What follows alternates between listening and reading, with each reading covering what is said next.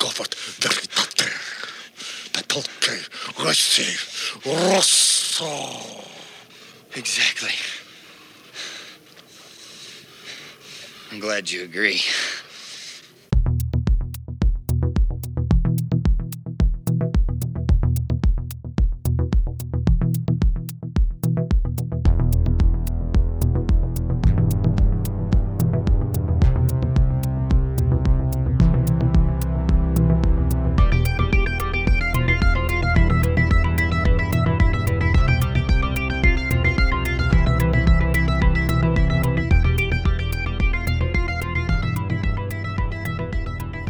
Hello, and welcome once again to Won't Stay Dead, the podcast that covers uh, the world of cult and horror films. Uh, we're here in uh, South Belfast uh, on a ridiculously uh, torrential rain night, but um, we're keeping warm with uh, a bit of sci fi this week. We're kind of moving away from the horror uh, genre, and um, we're going to be looking at uh, Wolfgang Petersen's um, classic 80s sci fi romp, uh, Enemy Mine. So start off by introducing the the panel first of all. So Paul, Yeah, hello. How are you? I'm, I'm Paul. Still Paul.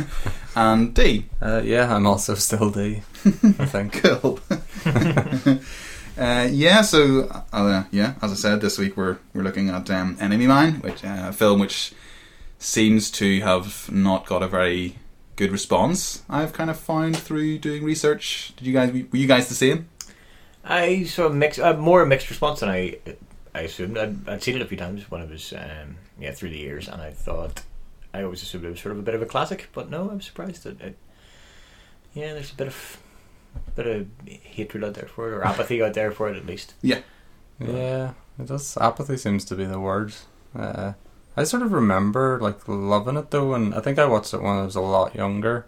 It was probably on TV, uh, like quite late at night or something, and stayed up to watch it and thought it looked amazing because I think the special effects are still pretty good. But uh, yeah, when I was just looking it up online trying to find more information about it, did you guys find it hard to find information Yeah. about it actually? Yeah, yeah. And that's probably why, because there's just so much apathy towards it. yeah. It just seems to have been relegated to nothingness. People don't Yeah. really. Yeah, it's almost like it's like uh, a foreign a foreign language film that was filmed in English for an, an English speaking audience, but was treated the same way a foreign language film might be treated. Like a, it, it's like it's a a sort of German B movie almost in, in Yeah. a way. You know, people just don't seem to respond to it at all. Like, and it was a European movie, but.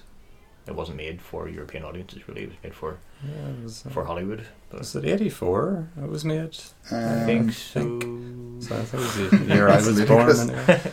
You should Um, know I that. I'm wish we pretty- should really know that. I'm, I- I'm pretty sure it was 84 it was made. But yeah, I have a feeling it's eighty four. it was, when was Star Wars made? That was 77. 77. And then Yeah. when did the second one come out? Because I think... Nineteen eighty. Was it made kind of in response to those in a way? Like 'cause- Yeah, Jedi was eighty three. Ah, okay. Maybe it, Right. yeah, it was made Yeah. in response to that. Yeah, Or at least the studio probably put it into production. in Off the that back of sense. that. Yeah. yeah. I guess. I mean, like as you said, Paul, you know that that was kind of um, uh, quite a typical thing for Ita- Italians. I I think it was it was it was because of Italian law, you could kind of make films and call them something else too. So Luigi Cozzi's Contamination was based on was about um, these pods that once they once they touch you, the liquid touches you, your chest explodes. So obviously, like Alien, and I think in Italy it was called like Alien Two Yeah. um, because they could get away with that. And I kind of see what you mean. Like it's almost, it's almost like Enemy Mine is like that. It's like almost like like an Italian trying to cash in on the success of Star Wars or something like that. yeah, I suppose yeah, same goes like troll, troll two, Yeah. same idea. Yeah. But I suppose because of that as well, though, it seems to be like two stories fighting against each other. If uh, like, uh, well, I think well, this will be discussed later on. Yeah. this is what I noticed anyway. But because of that, yeah, it creates a really weird film in the end. I found, but we'll get onto that later. Yeah. Yes. Almost a bit like They Live, I suppose. Yeah, yeah.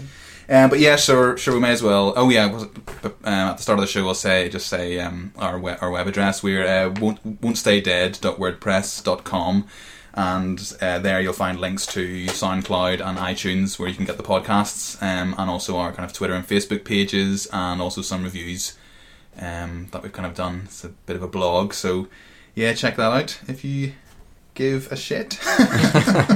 Oh, thought you were going to say if you dare. If you dare, would yeah, that would have sounded that would have sounded If professional. you dare to give a shit. Uh, so we may, we may as well do the uh, beers at the start. Sure. Paul, do you want to go first? Okay. Mine, um, I had a, a fridge full of beer, which I decided just to bring with me because, yeah, because I, I couldn't really buy any more.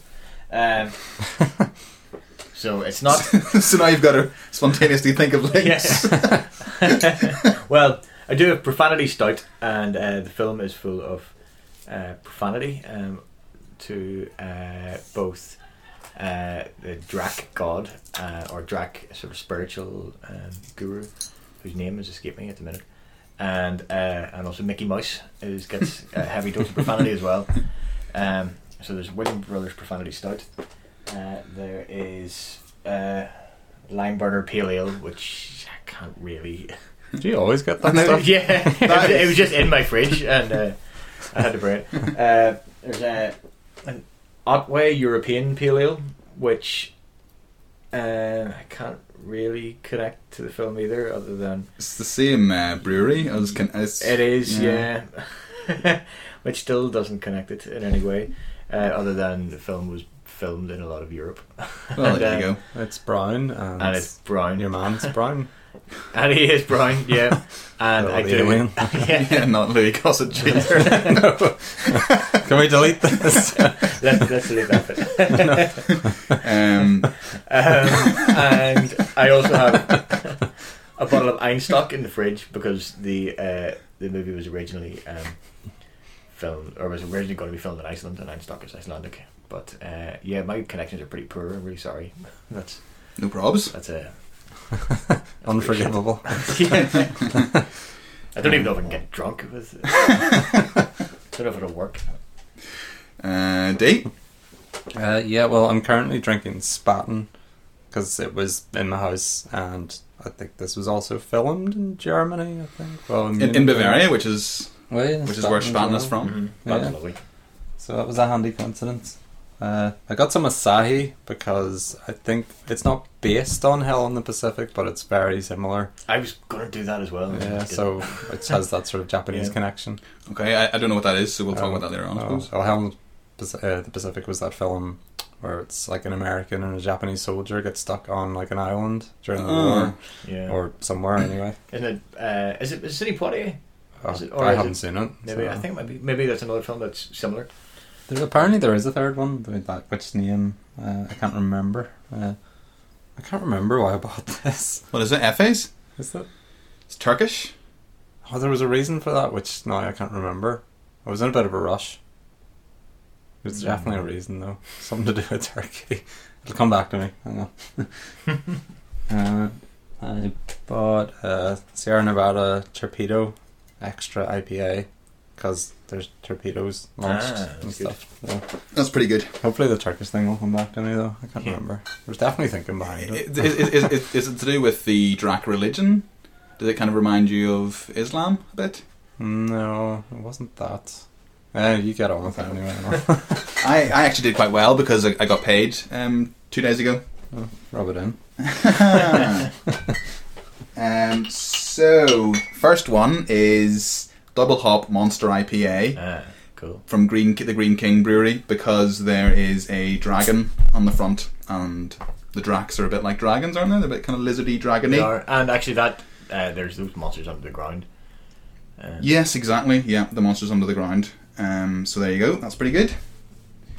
Um, and I also got an, a German beer. It's the uh, Augustiner Brau. Any, any regular Augustiner listeners? Brau is amazing. Yeah, That's really hard to get anywhere other than in the Augustiner Brow uh, brewery. cool. But there's a guy who, apparently there's an American guy who sneaks it out and sneaks it into Belfast.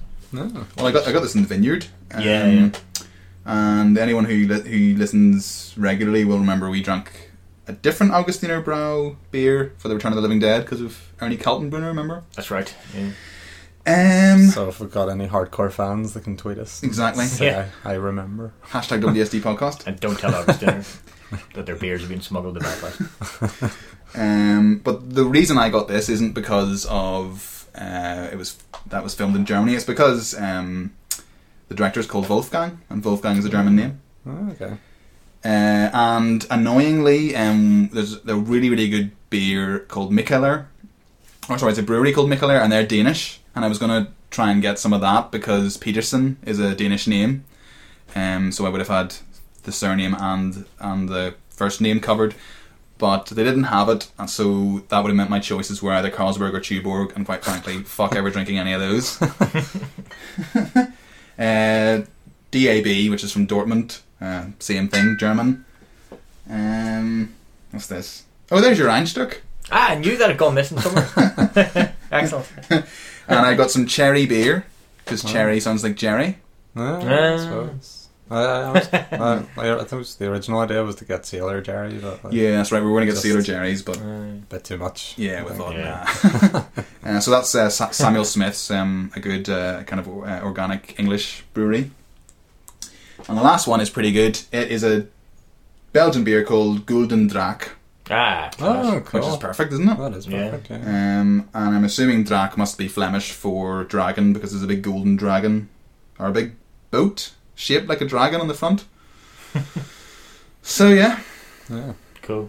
I kind of did pretty well this. I've always this ogled Yeah, that in that's- the, that's a the good vineyard one. and never never picked it up. yeah. So It's a nice bottle. It is really a nice bottle. nice kind of white, um, like Yeah. white ceramic bottle. But, um, The Belgians know how to make make beers and bottles. Exactly. it, the Turkish thing kind of came back to me. Was it because it was fil- parts of it were originally filmed in Turkey, or they'd gone to a studio there or something? Mm, I don't know. I think like in the original, like uh, when they first set out to film this, I Okay, could be wrong, Yeah. but for some reason I had that in my head. okay. so that that was my reasoning. Possibly, yeah. um, yeah, so that's the beers. So we're gonna get stuck into these now. Um, and D, I believe you prepared something for Uh, yeah, us. I've got a really shitty quiz. Um, it's called 80s Sci-Fi Alien Quiz, Excellent. and I suppose we should play some obligatory music, like, like quiz music. okay.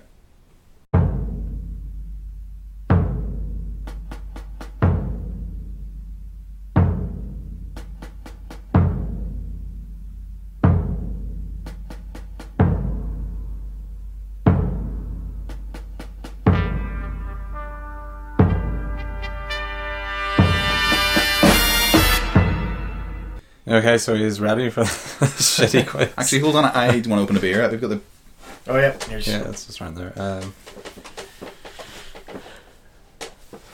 yeah, we're ready. okay. Alright, basically, it's just uh, can you name what film these alien species are from? And Okay. they're- they're all from the 80s. These films as well. cool. I was trying to do a bit of revision for this today, but um, didn't get very far. And actually came to the conclusion.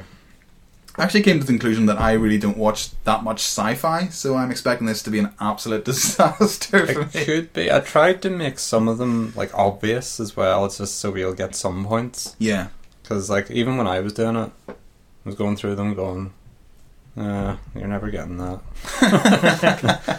um, okay. Well, uh, I don't know. Do I have a coin or anything, just so I can see who goes first? Or Uh, uh, we'll, we'll put a bottle, Oh, yeah, that'll, bottle. that'll do. So, uh, cap, so uh, heads or tails. uh, heads. So Ian is called heads. I'm gonna throw this. That's heads. Yeah. it's- Yay!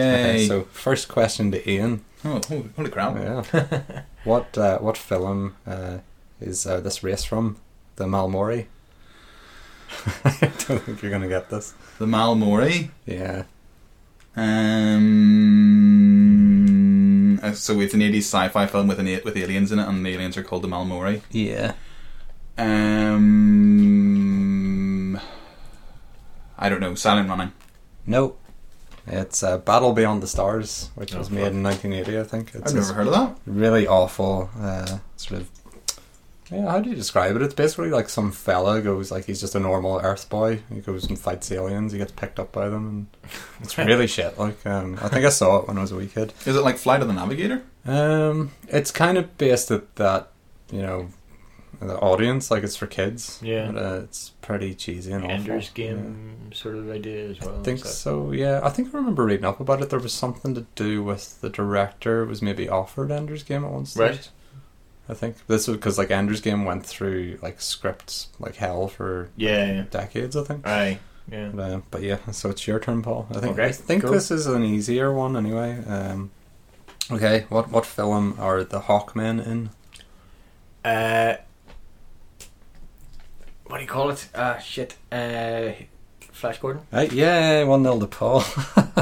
Excellent. would Like- you would you have got that? No, I mean, like, do you want like you know, like, would you say that you that, that you know your sci-fi, Paul? Mm. No, not really. I most I'd say about I watch ninety percent of the sci-fi I ever watch uh, after the pub on a Friday night. If there's sci-fi on, I'm, I'm a sucker for post-pub sci-fi, Class. but that's about it. Yeah. Oh, Uh, right. I don't read sci-fi or watch much Oh, sci-fi. I love Super- reading sci-fi. It's great. I, uh, I read some sci-fi, but uh, not very much anymore. I used to read a lot more, but Uh, okay, so we'll go to the third question. Here we this, go. this is an interesting one. okay. Um, okay, what uh, what film are the Greebleeps in, or the Grableeps? I think it's pronounced the Grableeps.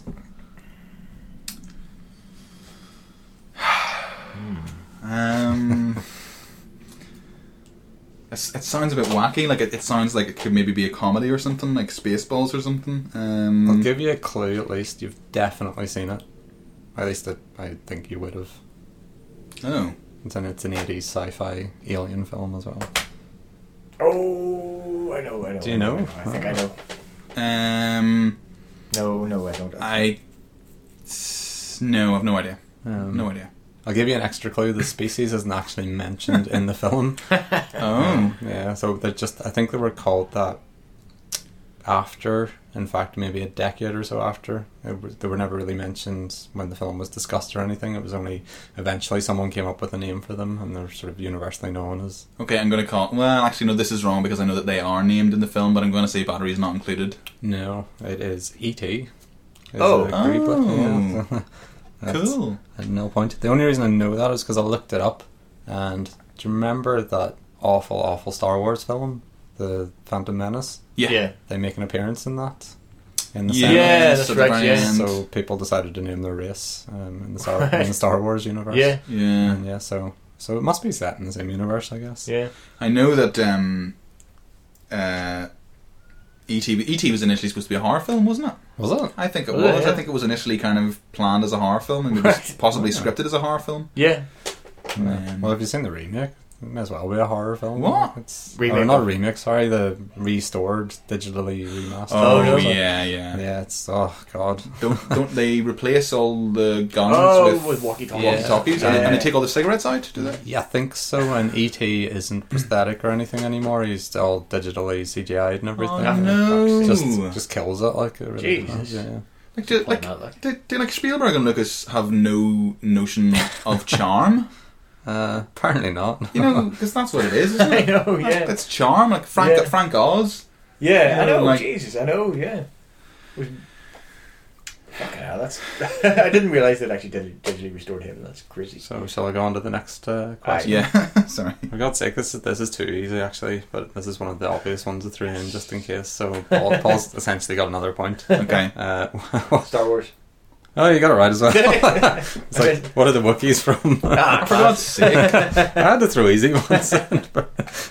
So was it like three 0 to Palmer? or It's something? two two nil to Paul. Um, okay, so we'll go on to the third question. Uh, there's only ten. Come Uh, on. uh, I think you might be able to get this one even if you haven't seen it. Um, Is it ten each? uh, well, no, no, just five each because I didn't want to go on forever. Uh, but anyway, uh, what film are the sandworms in? The sandworms. Yeah. Oh, I know this. See, Paul even knows this. I do know that. I do know that. I'll give you a hint as well, Um, because you don't have anything. Or do you want a hint? Well, I can think. I, I can think of two films in which there are big worms in the sand, but neither of them I would consider sci-fi. This one's definitely a sci-fi film. Un- Unmistakably sci-fi. It's not. It's not the one that you're thinking of. I mean, if it's if it's Star Trek, I've, I've no hope. No, it's not Star Trek. In a way, it's kind of like Enemy Mine as well, sort of unfairly, like, s- s- you know, treated with scorn. And it's not really that bad of a It's not. The acting's terrible. yes. Sandworms. Like, are, are the sandworms like like the main villain in it, or are they, No. are they, are they, are they, are they the, the main subject of the film, or are they just in it? There's No, quite a they're, big part in it. Like, They're- uh, it's, um, they're big enough part, but they're not. They're not Yeah. like the. I don't think they're you call them the villain. Like Yeah. Um, I don't know, so I have to say Beetlejuice. No, it's June. Oh, never seen You've it. never seen it. Oh. really, June's good. It's it's, It's a good and bad. weird weird film, Yeah. isn't it? I think it's David Lynch. It is, yeah, yeah. But he like disowned it or something. Yeah, I can see why. Like I mean- it, it's got it, it's there's a Werner Herzog movie where everybody is hypnotized called Heart of Glass, and it's June is sort of sort of like that, Mm-hmm. but I think unintentionally so because everybody's so wooden. Like Yeah, I think um, Patrick Stewart's in it as well. I think he might be yeah, when he yeah. has hair. Yeah, Was yeah. that before Next Generation? Yeah, I Yeah. reckon. Um, because it was mid '80s, I think. So it was Right. like '84, '85. It was around the same time, anyway. Yeah, my, Yes. my other option was Tremors. Yeah, I knew, that. I Ah, knew yeah. you were thinking of Tremors. Because I was thinking of Tremors at first. Tremors was maybe the '90s. I would, yeah, I think, and Yeah. it's not really, it's not sci-fi, is it? Nah, it's more horror. Horror comedy, maybe. Yeah. Well, that's another nil for Ian. Fuck's sake. Um, I, this is another easy one too. I should have really thought about the order of this. Uh, Fuck it. Who cares? Uh, what what uh, film are the xenomorphs in? Fuck's sake. Oh, I don't know. I do know this. Should get the countdown uh, music on. Uh, I do know. I can't. I can't. It, it's not batteries not included, is it? No. No. I don't know. Uh, it's Aliens. Oh, for fuck's sake. Yeah. Or Well, is it Alien Alien? wasn't made in the eighties, so Jeez. Aliens was. Aliens. So, Yeah. yeah. Yeah. It's a big Okay. nil for Paul. A big old nil. Okay. So it's still 2 nil to, to Paul. Yeah. So, So, I, I can still draw. You can still do it. Theoretically, I can still draw. And- okay. That's, uh, I think you should get this now anyway. Okay. What film are the Fixits in? Batteries not included. Uh, Hey. It's bound to come up. Which, which just makes my, my earlier answer even more ludicrous because I knew that they weren't called whatever it was that I said they were called. I knew they were called the Fixits. well, you got a point. Yay. Okay, so. Oh, well, this is. Uh, Paul's got a point as well. why, are you, why are you giving Paul all the If easy he ones? doesn't get this, he's an idiot. oh shit. what, fil- what film are the Vulcans in? Fuck's sake. They have to name the, the specific Star Well, Wars there or was, Star Trek uh, film. Yeah, I Oh, we want said the- Star Wars. Did, Star Wars, oh fuck. uh, actually, yeah, for um, there was four uh, four of these films made in the eighties, so I Okay. want the whole title of at least one of them. So, uh, the Undiscovered Country. Yes, that was What's Or it no. called? Undiscovered Country. no, no, that was uh, that was in the nineties. It wasn't. Ah, Yeah. shit. Did we take that as the wrong answer? Because they You probably should. I'm still winning. It's up to you. I would have, but it's up to you. oh no, what was that? Oh no, Voyage because there was there was um, the Wrath of Khan, was number two, Rathakan, uh, Voyage, Search for Spock. Search for Spock, Voyage Home. Voyage Home, and then the Final Frontier, which is the one that everybody hates Yeah, because it's the one where they go to find God.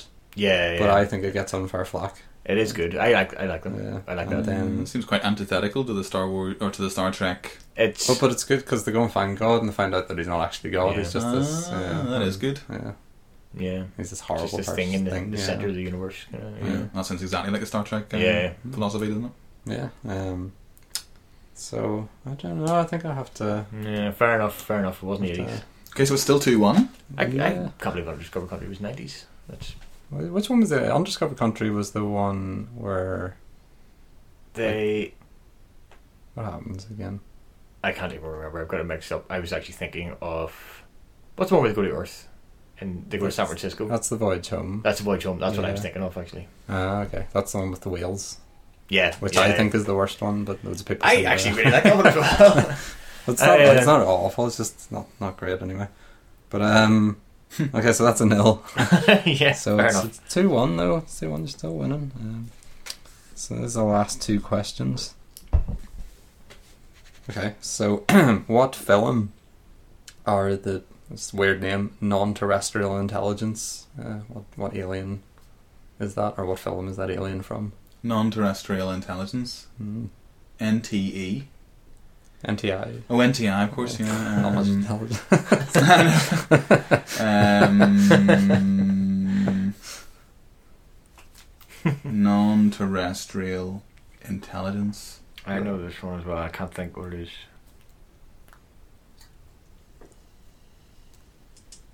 I want to say Close Encounters, but I think that's late seventies. Um, yep. Um, non-terrestrial intelligence. I may as well guess, but I can't even think of anything to guess. Um, cocoon. Nope. It is the abyss. Oh my Mm. god! Like I was actually, I was actually looking up um, the abyss today on Wikipedia because I was trying to, I was trying to just re- learn some, the one some of the thing he games. Um, revised. Yeah. and I had to research that name, like, cause I it's couldn't not- find anything Yeah. on what they were called. I think it might be mentioned in the film. Oh no, it also. is. Yeah, the NTIs. Yeah. It is mentioned in the Is it? film. Yeah, but I don't know. Oh. you, Oh, even, wow. you even got the abbreviation. uh, I know. If only I hadn't initially thought that intelligence was spelt spelt with an E. so I could have got that. it could have. I could have been sitting on two all here. Could have been. Yeah. Um, but uh, I suppose you can't win now. But I may as well ask the last question anyway. Oh, I could. I, uh, I could have drawn. what film? Just to like sort of run home, run riot. What film was uh, the mysterious alien creature in? Mysterious alien creature. Yeah. That's the credit, obviously. Hmm. Oh yeah, yeah, it would be as well. Yeah. Uh, Well, I think they actually call it that once. It's been. I haven't Oh. seen this film since I was like five or six or something though. Right. Okay. So it's been years. I don't think I ever would watch it again. well, maybe I would out of interest because it's. Well, I'll not give away much more. I, I don't know. Uh, alien creature. Um, not critters, is it? nope. They're called critters. um, I don't know. No, I, I, I- the only other thing I was thinking was Oh, I know. Spaceballs. Do you know? I know what it is now. Okay, I'll, let- I'll let Ian take it for for a catch up point. No, like No, you No, can't. No, no, because no. it's a tiebreaker as well. it's fucking. Excellent. It's Mac and me. It's back on me. Yeah. Because it's an acronym. Of course. Okay, so I, I I sort of arbitrarily hand out a point to Ian. So that makes it, Cool. that makes it two. so we get a all. tiebreaker. Good. Okay, so The tiebreaker Ah. is whoever gets this first. What film is the Yautja from, or Yautja? I think maybe it's pronounced. oh shit. Spelled Y A U T J A. Whoever um, gives me the right answer first wins. Yaucha, um, um, um, um, um, um, Spaceballs. Nope. Mm. Have you got a backup tiebreaker? Because I don't know if this is going to be got. No, you, you might you might get. Uh, it. you got Think your, of eighties uh, mm, alien films. Um, It's, a, it's a big one. Total Recall. Nope.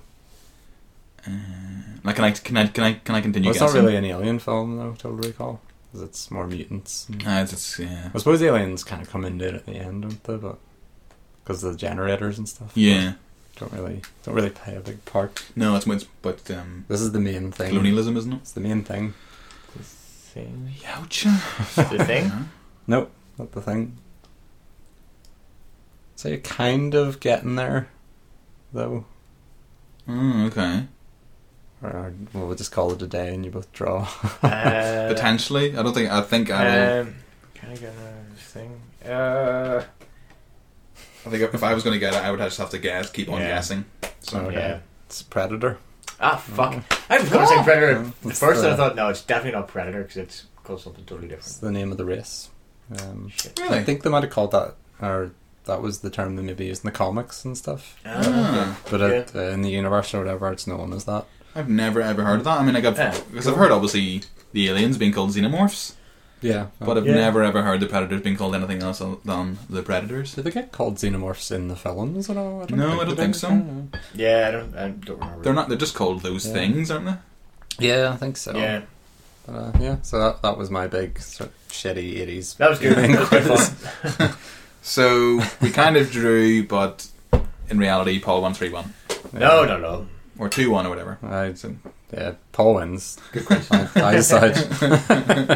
A um, lot of stupid mistakes there on my part. Things I, I knew and or should have known and didn't. um, before we leave, before we leave that subject, um, Mac and me. Because that that is a film. Because I, like I just kind of googled e-, eighties alien films, and that was one of the ones that came up. And I remember watching that as a kid, and you know, just it entertained me because I was a child. But Yeah. apparently it was absolutely shit, and apparently it was major McDonald's marketing. Well, I Please, remember- Oh, really? That's Right, the one yeah. thing I Apparently remember. that's why it's called Mac. Yeah. Yeah. Well, I remember watching it as a wee kid because it was in a mate's house and uh, like I thought like it was really class because he had a video player at the time. We were watching this, Mm-hmm. and uh, I remember one scene in particular. That there's a party in McDonald's, Yeah. and like I don't think we had McDonald's at the time when I watched this because I was really young yeah. and thinking, oh, I really want to go there someday. And Yeah. so it works, you know, Yeah. like, on, on we kids. Remember Yeah. when McDonald's first opened in Belfast, there was a a big thing for people having their parties there. I, Yeah, maybe kids still do, but yeah. I, I doubt it. Like, um, I know. But it was cool. Like, it was they did. They brought in fucking clowns and stuff. Like. Yeah, Ronald McDonald. Yeah. Or Ronald, Terrifying. actually, yeah, that's who it was. It wasn't them, it wasn't some fucking clown. It was Ronald McDonald. it's just weird. Like, yeah. But, just um, drag them off the streets. Homeless men in makeup. well, it's, it, it, McDonald's in Belfast. That's essentially what it was. Like. Yeah. Appa- I mean, I mean, I mean, uh, like ap- apparently, Mac and Me was just. I mean, it was obviously, it was obviously uh, uh, kind of off the back of the success of ET because it's Yeah. it's about a, an alien that befriends a young boy, isn't it? Well, yeah, because I was reading up about it as well. Like it was, like, as you say, based directly on the fact that ET had been made and been so successful, and the title itself, Mac and Me, was stolen from ET because the original working title of ET was ET and Me or something, Oh, right, or ET okay. and I, or Yeah. something like that. Anyway, so they just stole that too. The whole thing's stolen. So- so- yeah, that's what happens, isn't it? but yeah, good quiz, Fleabag. Yeah.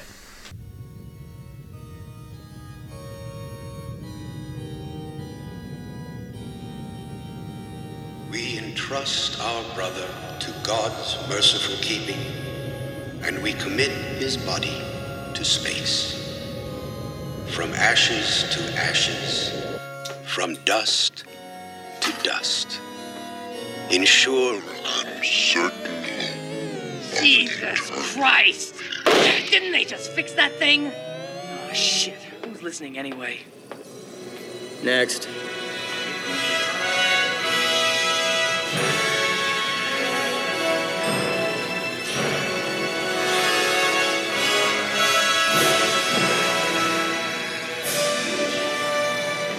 Okay, Toadface.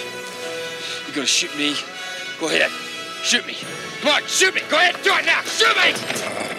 Because the point is, Draco, whether we live or die, I don't love you and you don't love me. We're stranded here, you understand? You get it or don't you get the English, huh?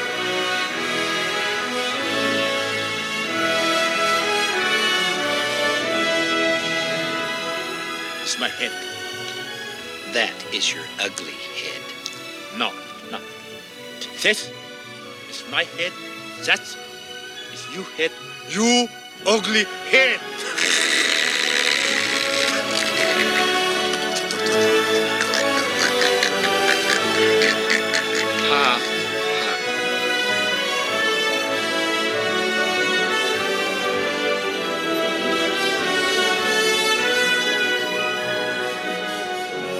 You know the old saying.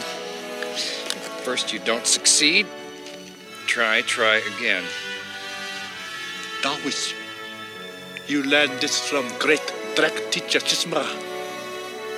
No, from Mickey Mouse. Who? Mickey Mouse. Mickey Mouse.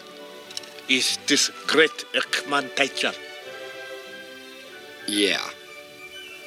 Sort of.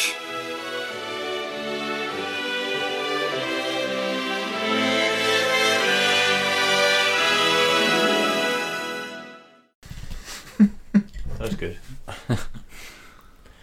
so, enemy mine then. yeah, Yeah. Um, D, it was your choice. Do you want to explain why you chose it and like when you first saw it? And uh, yeah. I, th- I think it shows it because I was just so bummed out by Cannibal Holocaust. So I wanted something that was just a bit lighter, um, you know, not not as uh, harrowing.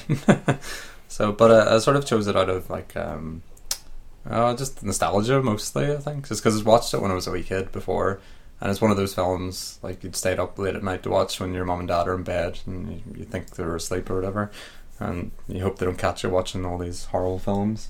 But it turned out not to be that bad. Um, but yeah, it just I think when I was younger, it looked really class. Like the whole setting, like all the scenery in it's like I still think that holds up to an extent as well. Like uh, especially the start, you know, the whole battle and the, the Yeah. spaceships. And I think it was the same fellow that did the Star Wars stuff, so it's probably yeah. why it still looks as good as it does. Like obviously some bits are a bit dodgy, but I think for the most part it does kind of look nice.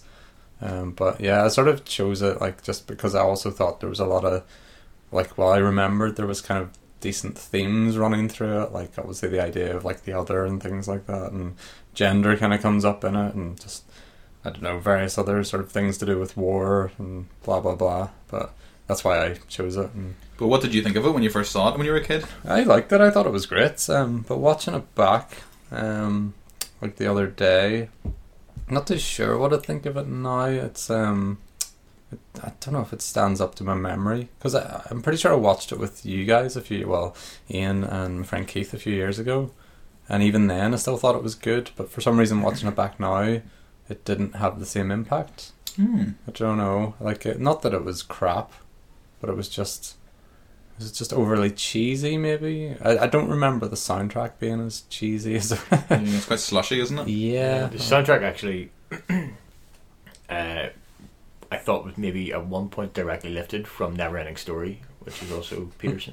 Yeah. Um, there's one bit, I think maybe where he's, I think maybe where uh, he's got. Is he flying back to? No, I can't remember. I can't remember what the bit is, but there's there's a bit where the music is is just the never-ending story. Um, Yeah, that's- essentially that. I haven't seen that in ages. Actually, yeah, I, that's probably oh, like ridiculously cheesy. That film. yeah, I can't, yeah. I can't remember a lot. of Almost it. certain of that. But um, what did you guys think about open, like watching it again? Like, Yeah, I I really enjoyed it. Uh, I, I I I don't know. I expected to enjoy it because um, I'd seen it maybe maybe three, maybe two or three times before. Um, um, usually in post pub sci-fi kind of binges, but uh, it yeah, it's it did live up. It maybe didn't live up to the the sort of the slightly drunk sort of um, memory, but um, it yeah, it was it was good. I thought I maybe took more from it on a sort of deeper level this time than I did other times, but um, there's more to read into it. But it's yeah, it was it's good fun.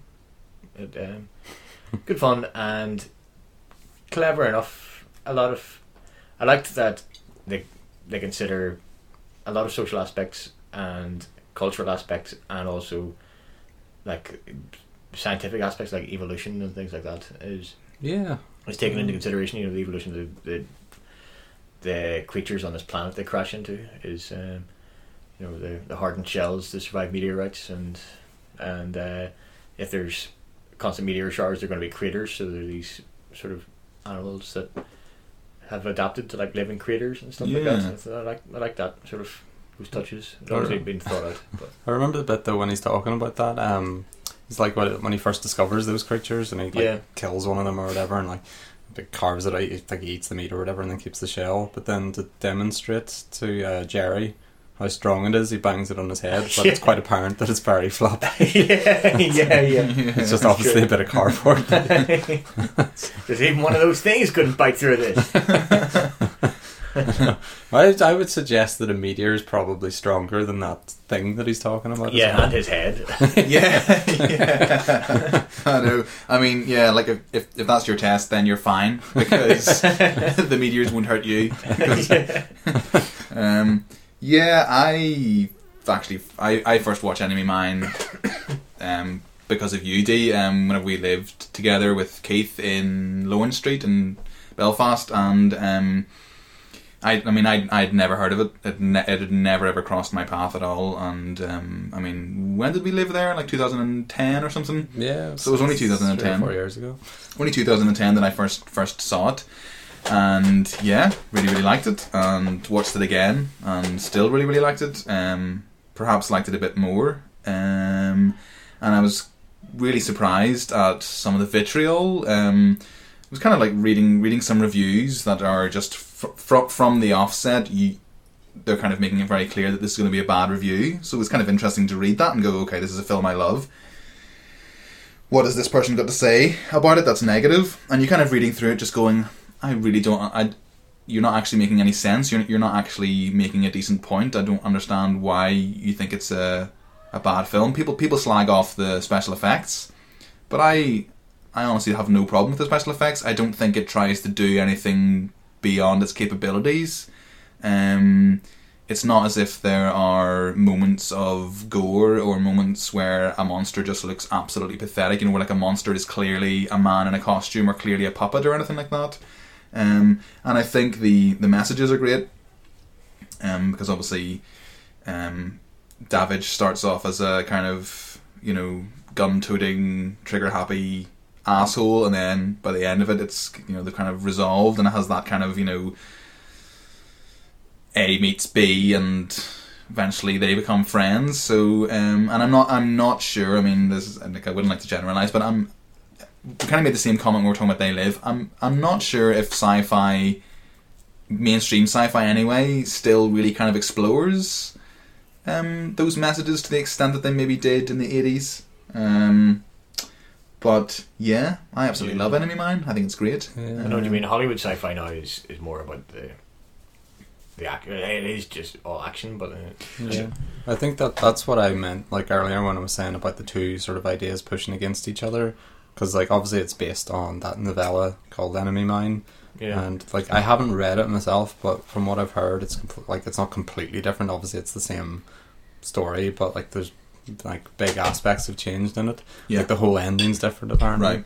but I think like what happened and I suppose it's to do with the setup as well of the whole thing like uh when it- like I suppose we should discuss this now because the whole starting point, like when it was originally put into production, uh, it was a different director. What was he called? Richard Longcrane, famous for the likes of Wimbledon.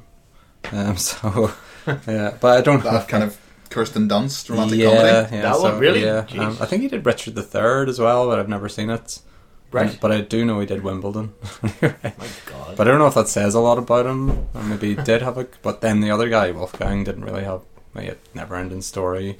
What else did he do actually? He did, well, Das Boot. That, that's Boot, which is Oh, yeah, obviously- yeah. but he's also responsible for Troy, which is That's a right. hideous Right. film. yeah, But um, but anyway, so like whenever this was first put in production, I think they had a budget of like seventeen million or something, and then I think this was far ex- far exceeded already with the Mm. first director, and then Yeah. they had creative differences with him. So it just sounds like he got pissed off with the studio and what the studio wanted to do, because like the novella is like a serious story about two creatures that you know start off with, with conflict and then begin to understand each other and like because they've taught, been taught different things by different backgrounds, different cultures. Whereas the studio, I think, and this is what we mentioned earlier, uh, probably wanted something based on the back of Star Wars or whatever, and wanted this whole big, we want like an alien space fight.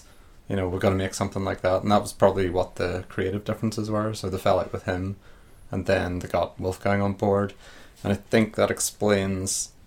There's a massive tangent in the film. If you guys noticed that at Yeah. all, Yeah. at the, at the Yeah. end. And I think that explains what happened with the studio and everything. Like, you know, they just sort of they went against this idea of, you know, a sort of intelligent story and wanted to fit as much action in as possible. Do you mean the bit when Zamis gets kidnapped by the miner? yeah, mining the, corp. The mining, yeah. But did you hear? Like, I don't know if you guys, when you were researching this, did you hear about the, you know, the guy Barry Longyear that wrote the novella? Mm-hmm. Um, there was no novella. He claims that uh, the mine or the miners were only thrown in because the studio or the, the studio execs thought the general public was too stupid to get enemy mine as a title. Yeah. so they Yeah. threw in a literal enemy mine. yeah, Yeah. That's, that I read that. Like, I thought that was bizarre, and also, also why didn't they throw in like if they if they think like we need to put something in here that's going to explain the title? Why go for a full fucking mining operation? Why not go for like a mine, like a, a an explosive mine? That would Yeah. that would be Yeah. Hmm. a lot simpler, wouldn't it? And it would add add a similar level of drama. But actually, that said, the whole mine mine thing did manage they did manage to carry that off with the narrative in, in a way like it, wa- I don't think it was unnecessarily added on I, I don't think it, it's it, it maybe yeah okay it, it extrapolated the story to a- an odd sort of direction but it, I think it said a little bit it, it sort of managed to shine a little bit more of a light on the relationship between the Drax and the humans and Yeah. the exploitative nature of, of the war that's going on. You know, the, uh, the Drax are maybe are fighting a war of oppression and uh, are fighting a resistance, and uh, the humans are just trying to colonize. Yeah, because that is explained at the start. Um, at the start of the film, the narrator says he kind of explains what's going on, and it is essentially that somehow, somehow, all the countries in the world have put aside their differences and united, and they're all fine. Yeah, that's because they're united in hatred, isn't it? yeah, yeah, exactly. well, that's Um, the, the Orwellian thing. You're united against a, Uh-huh. yeah. a common uh, enemy. Uh, and so then they humans start to expand out, and they get all these planets with resources. But then the Drax, they are there, and the phrase they use is that the Drax um, claim squatters' rights yeah. on certain planets. So basically, they were there. Yeah, so basically they, they were there Yeah. first. But so from the very offset, the the humans are painted as kind of militaristic, resourceful. They have infrastructure, they have weapons, um, and then but the Drax are kind of painted as you know well they're squatters and they're also they're also enslaved for uh, you know by humans. So from from the very offset, there's a kind of you can see that they're kind of painting out humans to be more kind of like colonizers, and then the um, Drax are kind of you know um, more uh, maybe a bit more humble, bit more kind of trodden upon, and you do see that whenever Jerry and Davidge first meet because um, when when we're introduced to Davidge, he you know he's the one who unnecessarily chases after. Jerry to shoot him down out of revenge ends Yeah. up killing his mate, and then he's the one who sees where the where Jerry's ship is and specifically travels quite a distance just to kill this person,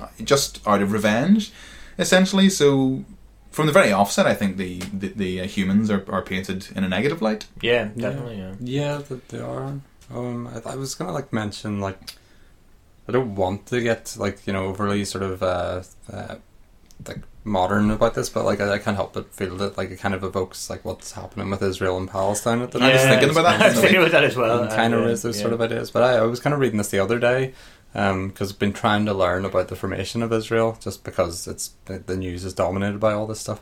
But like whenever the Peel Commission was uh, first set up, you know, to sort of discuss the founding of Israel, Yeah. apparently um, I can't remember the name of the historian, but it was like a famous, well-respected uh, Jewish Israel, well, not Israeli at the time, but uh, Jewish historian, and basically said, um, "Can you come up with evidence that, uh, or do you have evidence that says Jewish people have been settled in?" What we consider to be Israel since, like, I don't know, it was like 12 AD or something like that, or maybe before. And he said, he basically said, look, uh, to prove something like that, I'll need at least 10 years of research. Uh, you know, like, you have to give me time. I have to look into it. And the guy went, well, you've got two weeks. Fucking. hell. and then he said, uh, you've got two weeks. And then once you've come, basically come up with your conclusion, and then you'll have 10 years to prove it. Or whatever. So uh, that was based on the, the whole formation Yeah. of Israel. But that kind of reminds me of what you were saying about, you know, the start of the film whenever the Drax were like claiming squatters' rights. You know, like depends what way you look at it. You know, Yeah. So, would the humans say, "Well, we were there first, and they like we had our eyes on it first, and then they just happened to come along," or Yeah, like how far do you go back? exactly. And I think doesn't doesn't Davidge say that he doesn't even know what a drac looks like Yeah. Yeah. until he meets Jerry? He doesn't know what a drac looks like. They've just been they've just been brought up to to hate these people, and you know they they don't even know why they hate them. Yeah. and and, and it to- it completely made me think of of what's currently going on in in uh, in uh, Gaza because yeah, I mean like we're not going to get drawn in, drawn into talking about the, the Okay, yeah, okay. Palestine conflict, but it, it really made me think about it. Like Could Yeah. very easily uh, get carried away in that. Um, Yeah. I've been getting carried away in conversations with that all week. But, I know. Um, but um, I, I thought actually it was um, it was also to add, add to the case that the humans come up very badly is that uh, the sort of cultural and spiritual sort of guidance of uh, or spiritual sort of basis of the Drac culture is obviously very deep and held very dear and like not that I'm into spiritualism at all but uh, obviously they have they're given a, a sort of depth of, of character you know through through this very like meditative um, this meditative uh, Jerry um, but um, when it comes comes to uh, humans then all they all they really Hmm. actually have to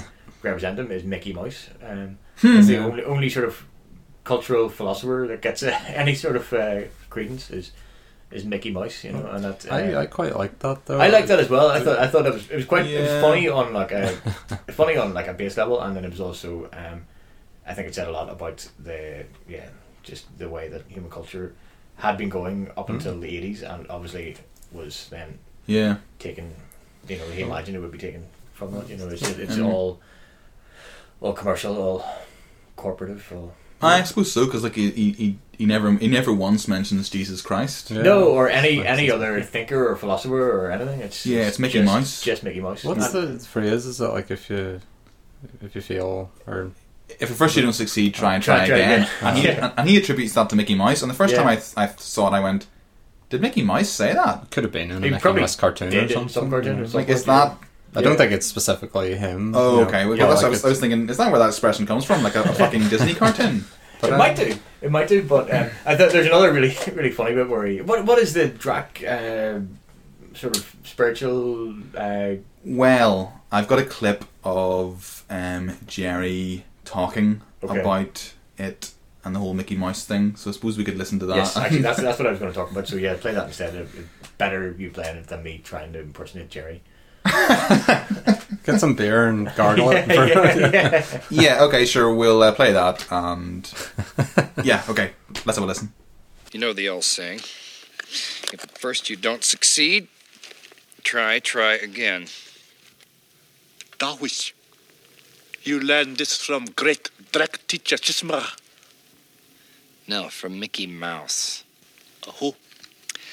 Mickey Mouse. Mickey Mouse. Is this great Ekman teacher? Yeah. Sort of. Well, um, yeah, that uh, Chisma is the teacher I was talking about. Um, but that's even, not even the, the clip I was talking about. There's a later clip where, um, well, there's a bit. I think you have another clip in where, um, uh, David's trying to trying to learn uh, the teachings of Chisma, and he gets frustrated and he, he says Chisma. He, I don't know. He sort of completely disparages Chisma and, and uh, yeah, and uh, Jerry gets really offended and they have a big fight. And then later on, then uh, there's a moment of, of sort of bonding where uh, Davich says, "I'm really sorry. I, I sort of slagged off Chisma," and uh, and Jerry's like, "Oh, I'm really sorry. I, I made fun of Mickey Mouse." and the way it's, the way it's delivered, it's very very Is it- deadpan. and I it's think he very- says at one Artist. point, like, well, before that, like, he goes, well, yeah, Mickey Mouse is a big stupid dope or something. yeah, Yeah. that's right. Yeah, yeah. But like I think That's it. apparently that scene like had to be shot quite a few times. I was reading Oh, yeah? about this. Yeah. Um, did you guys? I don't know, yes, I- no, I 'cause did. Dennis Quaid apparently kept finding this like absolutely hilarious Correct. and yeah. kept like laughing out really loud. But obviously the scene kind of called for him to like sort of like snigger and like sort of quietly like walk away without you know bursting Yeah, into yeah. laughter. Because I Yeah. suppose it is. I actually that's one of the scenes I really enjoyed, uh, just because it kind of shows a bit of like they are kind of friends, and he doesn't Yeah. want to insult him by like laughing in his face. Yeah. So he Yeah, kind of like yeah. walks away, and it sort of just you know the whole thing subsides. Yeah, but there is also kind of an element of he's he's not being very nice to Jerry because he is he's kind of making fun of him by allowing Jerry to believe that, Yeah. that Mickey Mouse is a really respected philosopher or even deity. Like Jerry might think he's a he's a he's a he's a, he's a god or something because whenever he says Mickey Mouse, and, and as we heard in the clip there, and then Jerry says Mickey Mouse would, or you know Mickey Mouse, and then he goes Mickey Mouse. And I was like, all right, he doesn't fucking speak English, so you know, it's- no, he doesn't know what Mickey Mouse is. Chill out. That's the thing. Why does Jerry though put all the effort into the language? I know. this yeah, is one yeah. of the things I was Yeah. wondering: Yeah. is i- is Jerry just better at? Is is he smarter and more able to learn the to learn English? Or is it because the film was made for an English audience, so that Yeah. makes it easier? Yeah. Or Probably. And Uh, the third reason is it because it's kind of, um, you know, Eng- English is the lingua franca of the world, and is it you know like true. if if if you're kind of colonizing, if like you know English speaking countries are colonizing a place, they force them to speak English. Is it- is it that kind? Is it kind of subtly is kind it- of saying Yeah. in a situation like that, E- English will dominate, and, and because it, you know, say you have like a like a house full of um, with like an Italian guy, a Spanish guy, a French guy, and a German guy, they'll probably communicate in English because English is the world's Yeah. lingua franca. Hmm. So is is it that, or am I kind of reading too much into it? No, I, I don't think you are. Um, but there, there's another reason as well. But I don't know if this was like it seems like it was tacked on in the script. Like, because later on he says, "Oh, I want to learn more um, of, of your language," and he says, "Oh, it's not for you." Yeah, so it could that's- be like Maybe, yeah, too yeah. sacred or something. Yeah, No, possibly. But that seems like it's tacked on. that, in that the was script that was sort of quite thing, maybe. later on. I, I'd started to wonder before then, like why are they only speaking in English and why are they only learning about? Or are you going to say that's part of the But- his No. Bible-y thing? No, Jerry actually clarifies it. I think it's I think it's in it's just before he mentions the, Mickey- the Mickey Mouse thing. It's um he says it's not for you, and then Jerry sa- or Davidge says so it's not good enough for humans, and he says no, it's good enough for humans. It's not good enough for you because you Yeah, slagged off. That's right. Yeah, Uh, yeah. That's, And then, and then that's when then Dabbage says, "Yeah, well, you slagged off Mickey Mouse," and then Jerry gets apologetic and Yeah. says, "I'm sorry that I slagged off Mickey Mouse." Well, I, I suspect you're probably right with the first one that it's because it's like people that are going to see it are obviously going to want to see a film spoken in English. Yeah. yeah, yeah. yeah. Uh, and then they probably It'd be used interesting that, if, so. if they did make a film in an alien language, although I, I wouldn't go to see it. no, I couldn't be bothered with that. But um, but it does, Yeah. in, in, in, intentionally or otherwise, it does, it does make Jerry seem the more intelligent person yeah. because he's respecting Dabbitch's, you know, stuff about Mickey Mouse, and he's also taking the time out to learn English. And Yeah. Dabbage actually chastises him for that. He's he's sitting there learning English and da- learning his language so he can communicate with him. And Dabbage says, you know, oh, while you're doing while you're doing nothing, I'm busy trying to work trying to. Get away off this planet, and he's like, "Yeah, you're you're, n- you're not going to find a way off this planet, so Yeah. yeah, you don't really have a right to slag off." I know. Jerry and also, also to begin with, Jerry was the hostage taker. Or Jerry was the guy in control. He was the one with the gun. He was the one Yeah. who was in control of the situation. And then it just it turns with Davidge then became the sort of domineering force. In it, and, Yeah, because and um, Jerry has the heart to cut his ties because there's a meteor shower, Yeah, exactly. which yeah. he didn't have to do. No, no, not at all. Because Davidge had come to kill him Yeah, before that. So. Um, Yeah, that's uh, like I suppose this like maybe pulls it back a bit as well, but it's the same sort of thing. Like even that sort of fight at the start, like whenever there's hunting down the spaceships, Mm-hmm. like um, I think it isn't it like there's sort of four or five Drac ships appear, Yeah. and then all right, like let's go get them, and then they chase them all and pretty much like obliterate them, apart Mm-hmm. from one who like manages to kill one of their things, and they're like, oh, you can't do that. yeah, yeah, yeah, yeah. We're only allowed, you know, th- this only works one way, and Yeah. that kind of sets Davidge off on the, the whole rage, like Bender, and yeah, I suppose that's sort of the psych- psychology of war to begin with, isn't it? yeah. I mean that that really reminded me of the Israel-Palestine thing because it's like oh yeah, you know fif- fifteen thousand Palestinian civilians have been killed, and Israelis think that that's grand. And as soon as as soon as one Israeli soldier is killed, then it's like, oh my god, I can't believe they've killed one of our soldiers. Oh my god, how dare Yeah. they? I mean, I remember there was there was like a headline on one of the BBC News twenty four, kind of you know the ruling headlines at the bottom, and one of the one of the news stories was um, Israeli soldier um, falls and twists ankle, yeah. and you're just like, right, yeah, I suppose Yeah. they've got that paltry, uh, the the fire those paltry rockets into uh, Israel though that don't do anything, Yeah, because yeah. they've got this like massive uh, defense system Yeah. that the US have paid for as well, which can pretty much target these things as soon as they're set off and just obliterate them. yeah. So as soon as they fire their like RPG But over the if wall, the wipe out like maybe ten kids, it'll stop those from coming in the first place. you know, so Yeah. Also, actually, we're not going to get bogged down in this. yeah, Yeah, we probably it- should- I was gonna- I was going to start going on about Israeli intelligence, but I'm not. Like, like military intelligence, not not like how intelligent are the Israelis.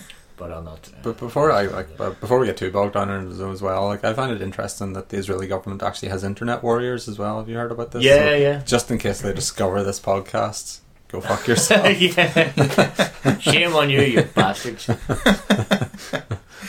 I know, like whenever we're doing the, whenever I'm kind of doing the, the doing the uh, Twitter feed, I I always try and not do anything political, try and keep it politically neutral. But um, Yeah. ah, yeah, the Palestine thing has really got me down this week. It was good. It was, it was good. I had enemy mind to cheer me up. Take your mind off things. when things get too hard, go to Dennis Quaid. But, um, But there was a point as well, like I think like you were talking about it earlier when he's criticizing Jerry for like his uh, ability to speak English.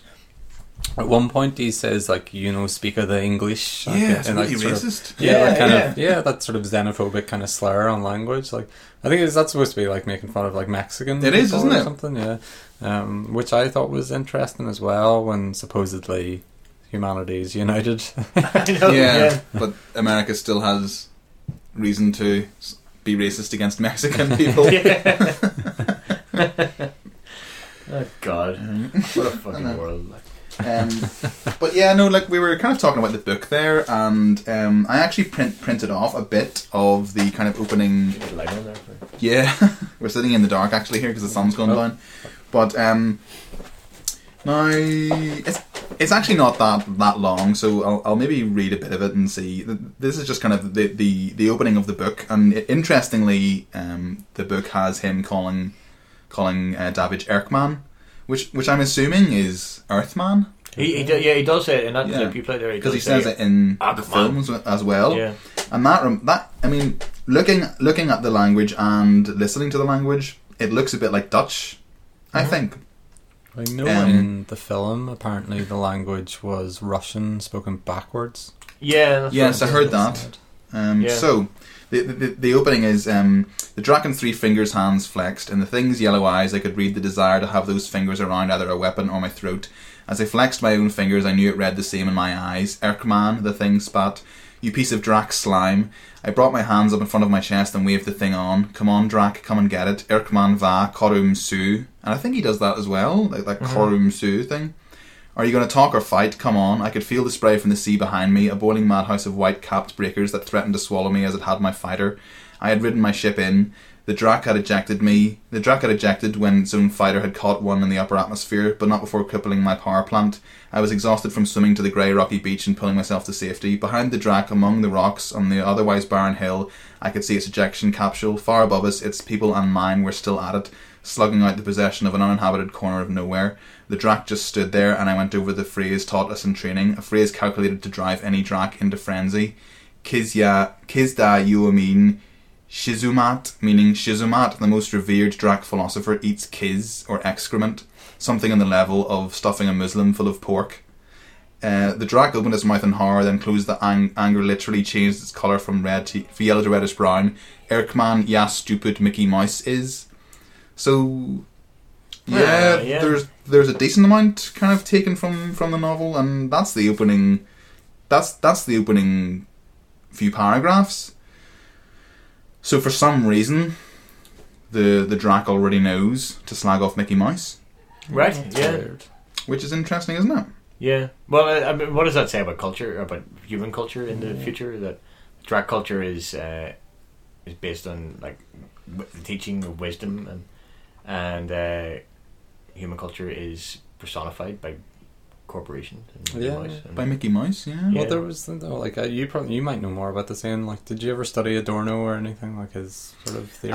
I did, I did when I was studying German, but uh, I, I It's don't sort of like don't a- rely on me to. Yeah, because I had like I don't want to like sort of generalize it too much or get it wrong, but I think he pretty much sort of came to the theory that there's there's a culture industry which is obviously propagated by capital and you're sold um, Yeah. culture essentially. But at He end hated of the day- Beatles. Yeah, he, like he hated popular music in Yeah. general, didn't he? Um, Mm-hmm. But uh, yeah, but he sort of essentially said that it's kind of replaced religion for a lot of people. But I suppose like sort of follows on from like Nietzsche, like kind of like religion's dead. And Yeah. We'll have to replace it with some other value, and but that's sold you by you know you, you buy into it now. So Mickey Mouse is kind of a good analogy to all that. Like you know you Yeah. you learn your moral values from TV or whatever adverts. You know, Yeah. that's that's what you, you buy into. That's how you live now. Mm. Yeah. So maybe Mickey Mouse is a good like analogy for the whole thing. Yeah, yeah, I, th- I think so. I, I think it works really, really well, actually, um, on a lot of levels. Um, Yeah, maybe it's Okay. not just the kind of. Um, it actually also reminded me of, uh, in a weird way, a Full Metal Jacket, um, yeah, where they're, uh, there's a bit where they're M walking I C through- K E Y M O U S E. yeah. I sing it to myself when I'm bored all the time. When, I'm- when I'm walking to work, I'm marching to work. But um, yeah, it- like Good that, stuff. yeah, Chris Devin to work to Mickey Mouse.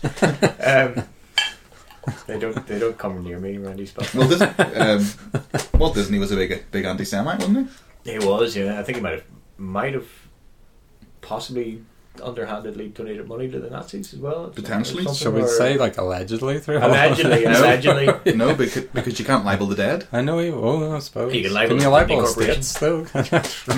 Can you libel estates? I don't know. I think you can label the Disney Corporation. I know he was a And, uh, union buster. He was definitely a union He buster. was a yeah, union he was a buster, massive yeah. union buster. And he was a mobster. Maybe he didn't fund. No, maybe he didn't fund the mob. Nazi funded the mob. The mob. Maybe or he was funded by the mob. Allegedly, according to something I read, which may You can't not be libel the dead. But you can label the fucking Disney Corporation who are richer than all of us put together. Yeah. I'm going to come after the One Day Dead podcast. I'm not going to go do another podcast. I know, but ima- imagine the publicity if the Disney Corporation came after us. Well, it's No. going to be the fucking Israeli government first. yeah, yeah, We would, we would double our 90, 97 followers on Twitter overnight. Yeah. Operation Protective Edge is going to yeah. claim another three victims, I think. More, more scared of the Mossad than I am Disney, but that's only because the Mossad haven't made any good movies.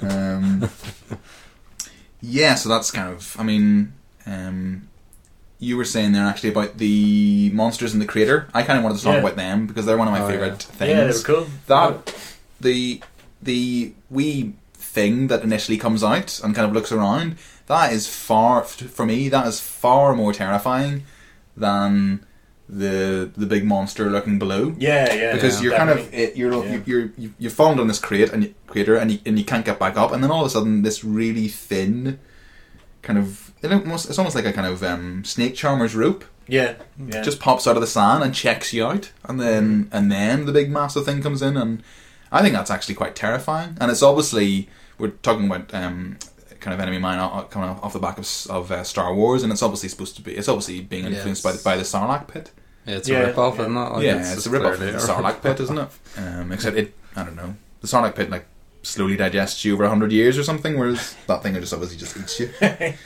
always, like, wondered about that, though. Like, would you surely be dead after the first, like... I think Yeah. I think it keeps you alive. Does it? How? I don't know. Nobody's ever asked that question. I, I, I've, I've asked I've asked Star Warsy people, and it kind of keeps you alive in order that it can slowly, you know, because so it probably wouldn't hurt that much then, I, I I imagine. don't know because I because I know in in Jedi, but Boba Fett falls into the Sarlacc pit, but in the books he escapes out, and I think he's all kind of disfigured and his No. his armor's all wrecked because he's because Would it's it not take forever? wrecked his armor. It's not like getting like uh, I don't know, like sort of skin cleanse, skin what? like cleanse, like with a stone or something. Yeah. Because if it takes that long, we'd have to take forever.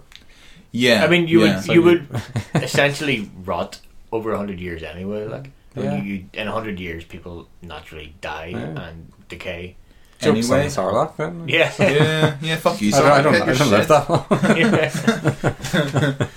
yeah. Um, but I suppose I mean, the, the- I can't believe we're, we're talking about Star Wars now more than anime mine. But the only reason we know what the Sarlacc pit does is because a character in Return of the Jedi tells us. But ho- no, no one could know what the Sarlacc pit does because if you're in the position where you do find out what the Sarlacc pit does to you, you're dead. yeah.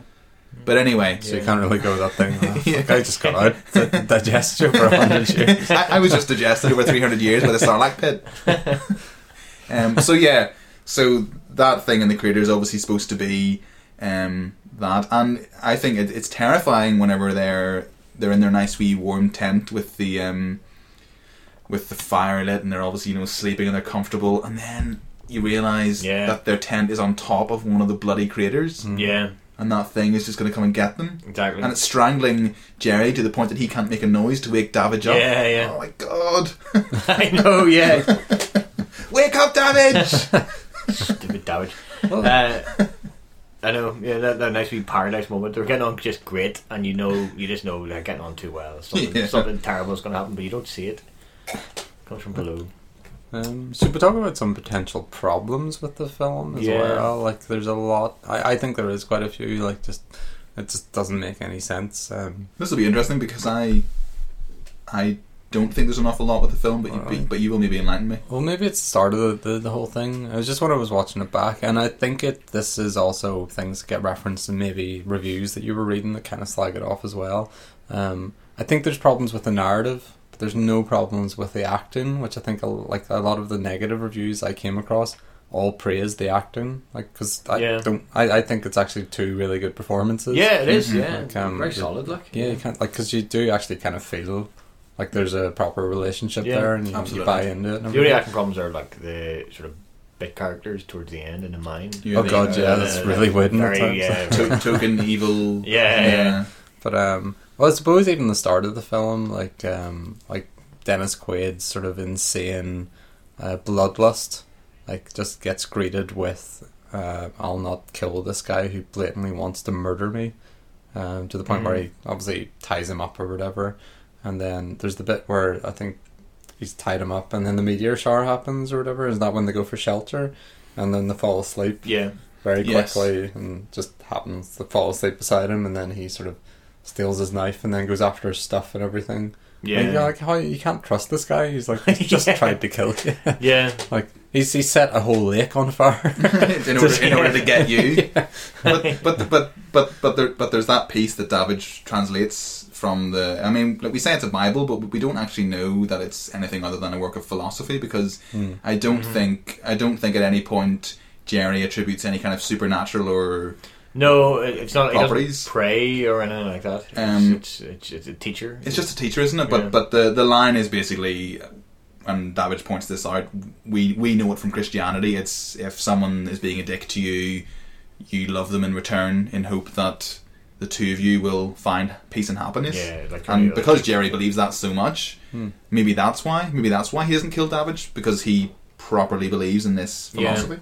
it could be, um, I guess. Um, but like I don't know, there's just like there's some things about it seem strange, like the whole like the whole meteor shower thing, that hut.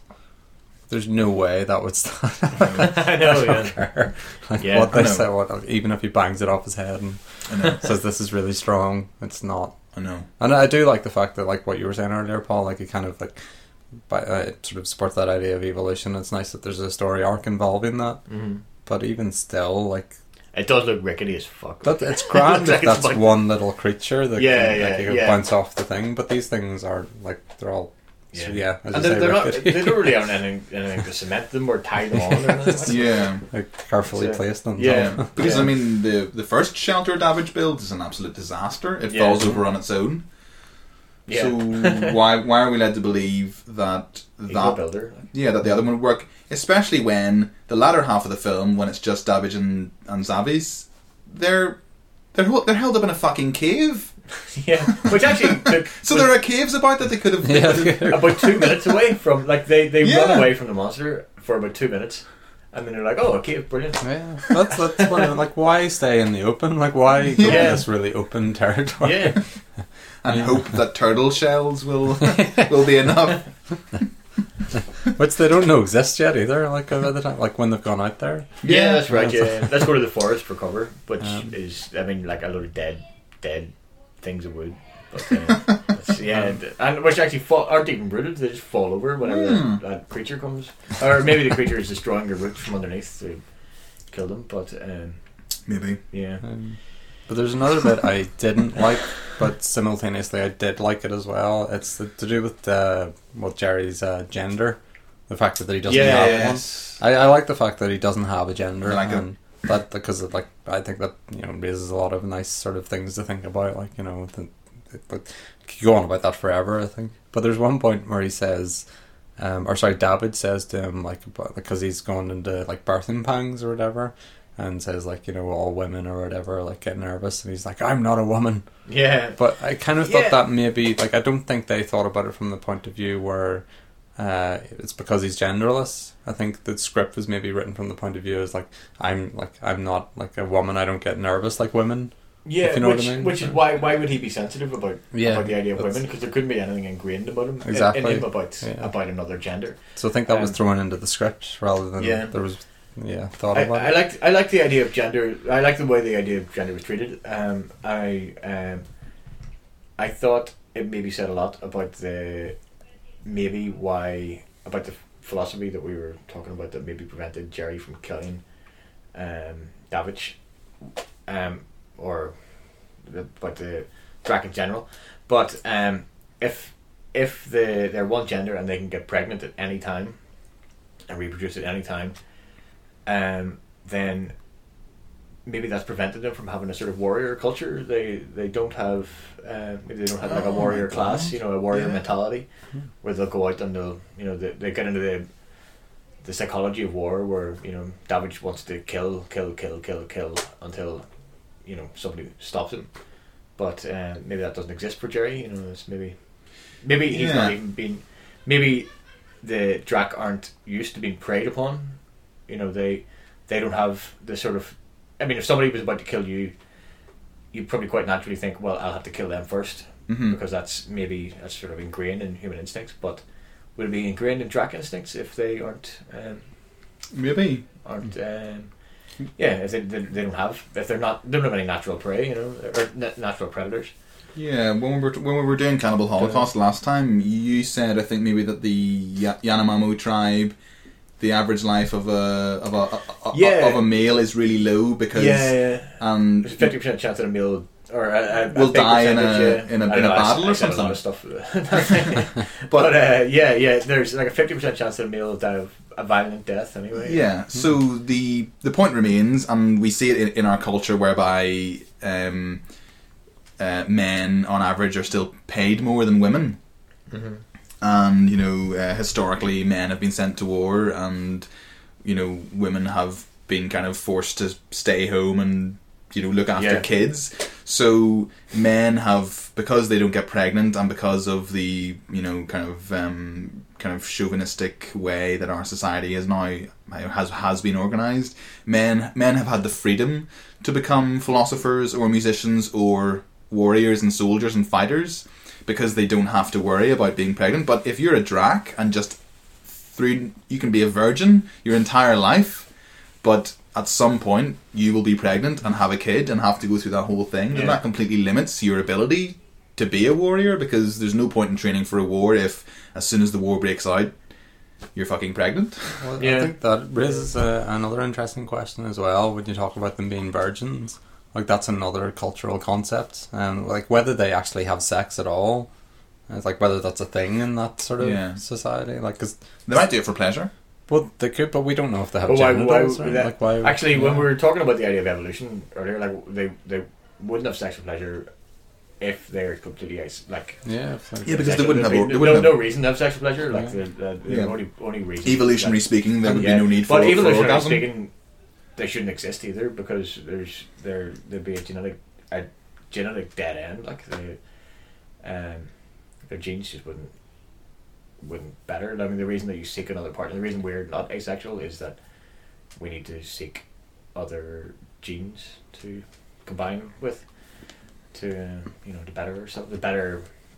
Well, I don't. Maybe not. Maybe on whatever planet they they came from. They, Hmm. But but like- that, that wasn't a necessity. I can't imagine why that wouldn't be a necessity yeah to seek uh, seek something that's better adapted adapted to to climate. But um, on Earth, you, anything as- asexual wouldn't be able to survive at all. Like there's, but, there's, but there's bound to be an animal I mean, I mean there are well, there I'm, are I'm going on I'm going on fucking Jurassic no Park there, here, there are but- asexual do you remember- animals definitely, but but the reason that we don't know much about them is because they can't grow to anything that could possibly build a build a, s- a spaceship or, I- I- I or know- a house or or a, I know or a cup or anything. You know, the, I know in Jurassic Park he mentions the frog yeah. because Yeah. he kind of says to them, "You're not worried about the animals getting out of control," and then they Yeah, and but then that, that's the, they s- they yeah. he- and That's he's saying true. like s- some toads are known to Yeah. change sex, and oh no, actually, it's, it's not that they're But asexual; it's that it's- they, it's- can, they can change can do it, gender. Yeah, yeah, Yeah. Which is is is actually another step along the.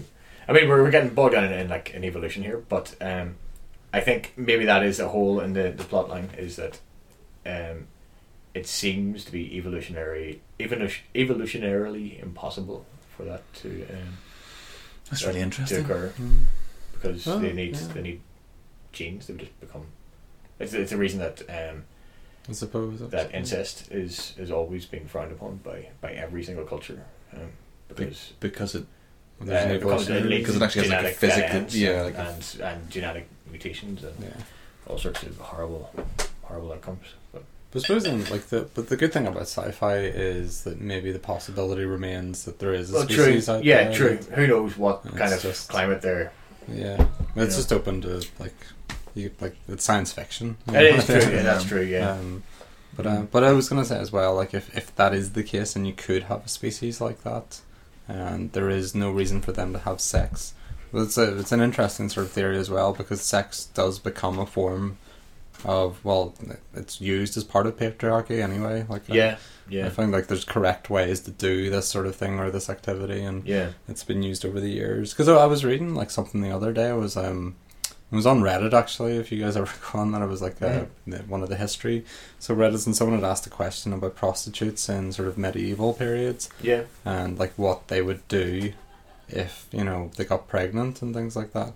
But um, like n- like not to go into that question, but apparently prostitutes in England anyway, legally, were only allowed to have sex in the mis- uh, missionary position Mm-hmm. um, because that I, I don't know it was seen as like ungodly to have it in any other way. Right. Yeah. Yeah. so like that that just shows you it demonstrates the form of uh, patriarchy in sex and Yeah. Yeah. the cultural kind of stigmas of the whole thing. Yeah. Yeah, there's there's there's a weird like there's a line Yeah. in um, Chinua Achebe's um, uh, uh, "Things Fall Apart." Where was Chinua Achebe from?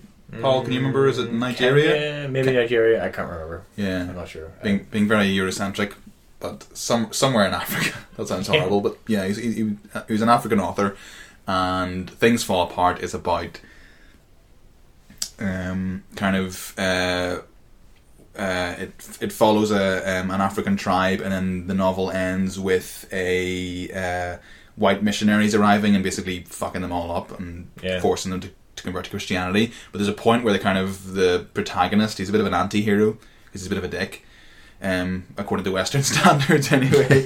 but he, he, he, he makes a comment. Um, someone suggests something to him that he doesn't agree with, and he compares it to um, the woman being on top of the man when you have sex. So for, Yeah. for that African tribe, th- the woman being on top of the man is just completely unheard of and completely ridiculous and almost offensive. yeah. Um, Yeah. So it's not an uncommon it's not an uncommon concept, I suppose. yeah, it's uh, it's weird the way society can have uh, you know um, but, like s- uh, an influence on people's private lives. You know, Yeah. And, What's seen as right and wrong, but I suppose like laws like that have always existed. I- I'm sure that they still do in the world, where like things that go on in people's private lives are still outlawed and you know, there's, there's massive problems with kind of anti-gay laws. Yeah, yeah, Yeah, yeah. yeah. Yeah, It's uh, a- but but um, I also read that they that they are a, a product of of uh, European um, colonialism. That it was it was Europeans that brought homophobia to Africa.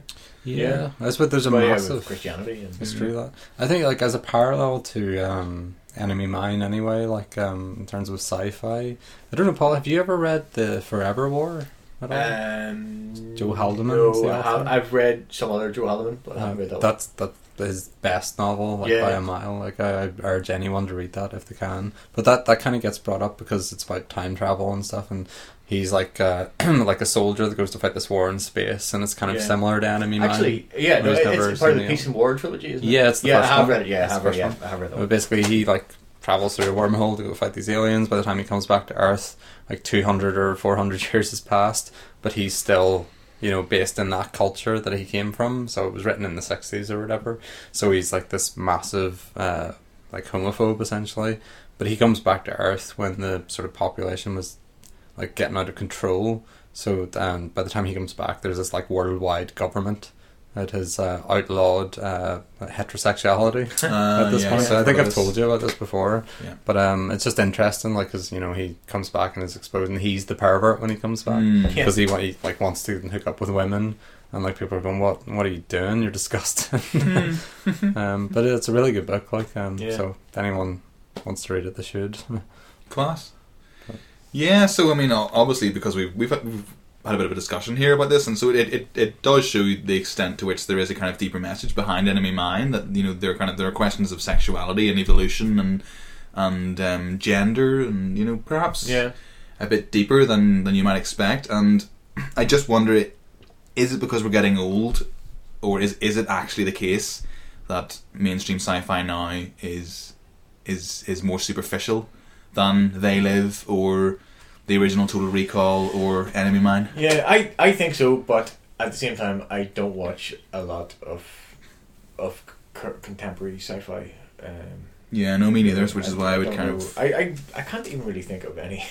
See, I would. I would Yeah. watch anything sci fi that comes out now. I would just go and see. Well, what do you think? But I would say stuff like maybe it's it's like a decade ago now, but The Matrix and things like that. I Well, true. I, I think it's easy to look back on that and think, oh, it's just another like CGI, you know. But I, I think that had a big impact on me when I saw it. But I was quite Yeah. young when I saw it as well. yeah, the first one Oh. definitely had a big impact on me, and I was quite young. But yeah, Yeah. It, it, and it it did have a a heavy basis in philosophy, definitely. yeah, Yeah, well, we, we discussed this during the They Live podcast, where we kind of we were kind of saying um, the difference is that the with the Matrix, you you can do a kind of Lacanian reading of you know uh, culture and the real that you know life isn't that your kind of culture teaches you to think life is something that perhaps isn't, Yeah. but that's all kind of implicit in the Matrix. Whereas in They Live, it's quite plainly That's in your face. explicitly stated that this is the case. yeah. Um, and I just wonder, is there a difference, or you know, because it's it's it's common for generations to look back and you know fondly on their own things and to kind of chastise new things. Yeah. So I'm I'm I'm gonna I'm gonna stop myself before I kind of do say that um that uh, modern sci-fi is is superficial. But I mean, I, like I remember you saying like in the uh, in the St- Star Trek reboot, they they had Cu- uh, uh, Budweiser. Yeah, that really pissed me off. Um, They did, yeah. I mean, that, that's The the the Star Trek re, the first Star Trek uh, sort of remake, um, I thought was. Uh, I don't know. I, I, th- I don't think that that was shallow at all. Actually, I, th- I thought they, they they raised raised a lot of.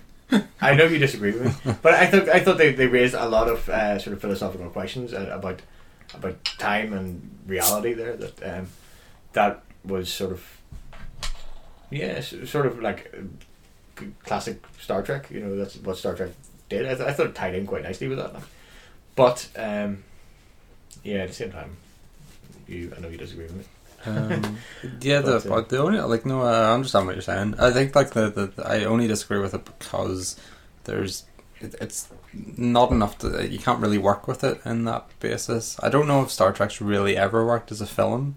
I think it needs a series to Yeah, kind of it does. explore I mean, yeah, it needs Mm, something okay. tiny little. Yeah, a It film works- works tries best the in the- patience of people. I think. Yeah. but like the, maybe that's the the reason behind the complaints behind Enemy Mine because it tries people's patience in Yeah. a way. Like you have to sit there and think about all these concepts that come up. Yeah, I mean, Star Trek was almost like a, an exercise in in different thought experiments. You know, like Yeah. maybe thought experiments weren't weren't the right the right term then, but I mean, like the basically what a lot of a lot of sci-fi writers were doing then was like maybe distilling the the idea of a thought experiment into something. Well, there's there's a Star Catchy Trek and stuff. episode as well, which I thought's very. I don't did, I think- do you guys? Well, I know Ian, you don't really watch much of the Next Generation, but you did you Paul? Yeah, yeah. I remember it being on TV. Well, did you rem- ever remember the episode with Darmok at all? It's it's the one with Captain Picard. Like they greet this alien species, they can't talk to them because they have no idea what they're talking about, and the universal translator thing just isn't working. Mm, And Mm-hmm. yeah, then yeah, They yeah. sort of like beam Picard off without like somehow they're Yeah, able to beam yeah. through the shields, and they put them both on this planet, Aye. and they're trying to communicate, and like they still don't have a clue. But then eventually, it kind of dawns on them that uh, they need to communicate because this creature's coming after them. Yeah, yeah. And it turns out that's the reason they put them on the planet because the only reason they can get them to, or the only way they can get them to communicate. Yeah. But it turns out that in the end, this alien species uh, like communicate through metaphor. Hmm. So everything they say is a metaphor. Whoa. And Picard begins to pick this up after a while and begins to see because the universal translator uh, works to a degree because he's picking up obviously English words, yeah. um, but he doesn't like it's not coming through, you know, in any sort of sense Yeah. to him. But then eventually he goes, "Oh, this is all metaphors, so I need to use metaphors to communicate with them." Picard's class, isn't it? Yeah. Yes, classic. I don't even like Star. Well, not That's- not that I don't like Star Trek. I but love Star but I Trek. don't watch I Star love, Trek. I love original Star Trek and Next Generation. I never had any patience for much, much. yeah, the rest of it you Like- can kind Yeah, of forget. but um, did you ever see the one that was banned? That uh, this is getting totally off subject, but very quickly. Did you ever see the one that was banned? That uh, was banned because it uh, was um, it, it's- it seemed to uh, sort of side with Irish republicanism. Yeah, It talked about like the Irish Free State, and it had a, sort of uh, an analogy that was like a resistance movement. Like, The Ra, basically. I yeah, have a feeling they said it was like 2014 or something. yeah, yeah, yeah. So it might have been this yeah, year, yeah, yeah. It was something really, The really close to United it. Ireland happened. So we should expect a referendum before the end of the year. Uh, yeah, sure. yeah. Well, I don't know. Uh, Peter think- I Robinson think might it- get his mates from Israel. The impression, the impression I got was that it was by violent means, though. So, um, All right. so uh, let's Okay. let's hope that doesn't, doesn't kick off No. this, this month anyway. Do we have any more uh, clips to utilize? Like, is there? Because I know there's more that we can talk about. Like, there's well, there's Yeah. stuff specifically. Yeah, well, uh, I've got a decent clip of um, Davidge talking to Zavis and kind of explaining to him why Zavis only has three fingers and Davidge has five. Um, or else, um, um, kind of Davidge translating from the the Bible, the kind of Drac Bible. So, Cool. or else Jerry starting to learn how to speak English. Jerry's starting to learn how to speak English first, and then we'll get on to the other stuff. Yeah, you want, you want to listen to Yeah. Jerry rinsing it? Aye, let's Okay. Let's do it. Werf food Ah, right food. This is my left foot. This is my right foot. And this are both my feet. Yeah, great. Yeah, great. This is my head. That is your ugly head. No, no. This is my head. That is you head. You ugly head.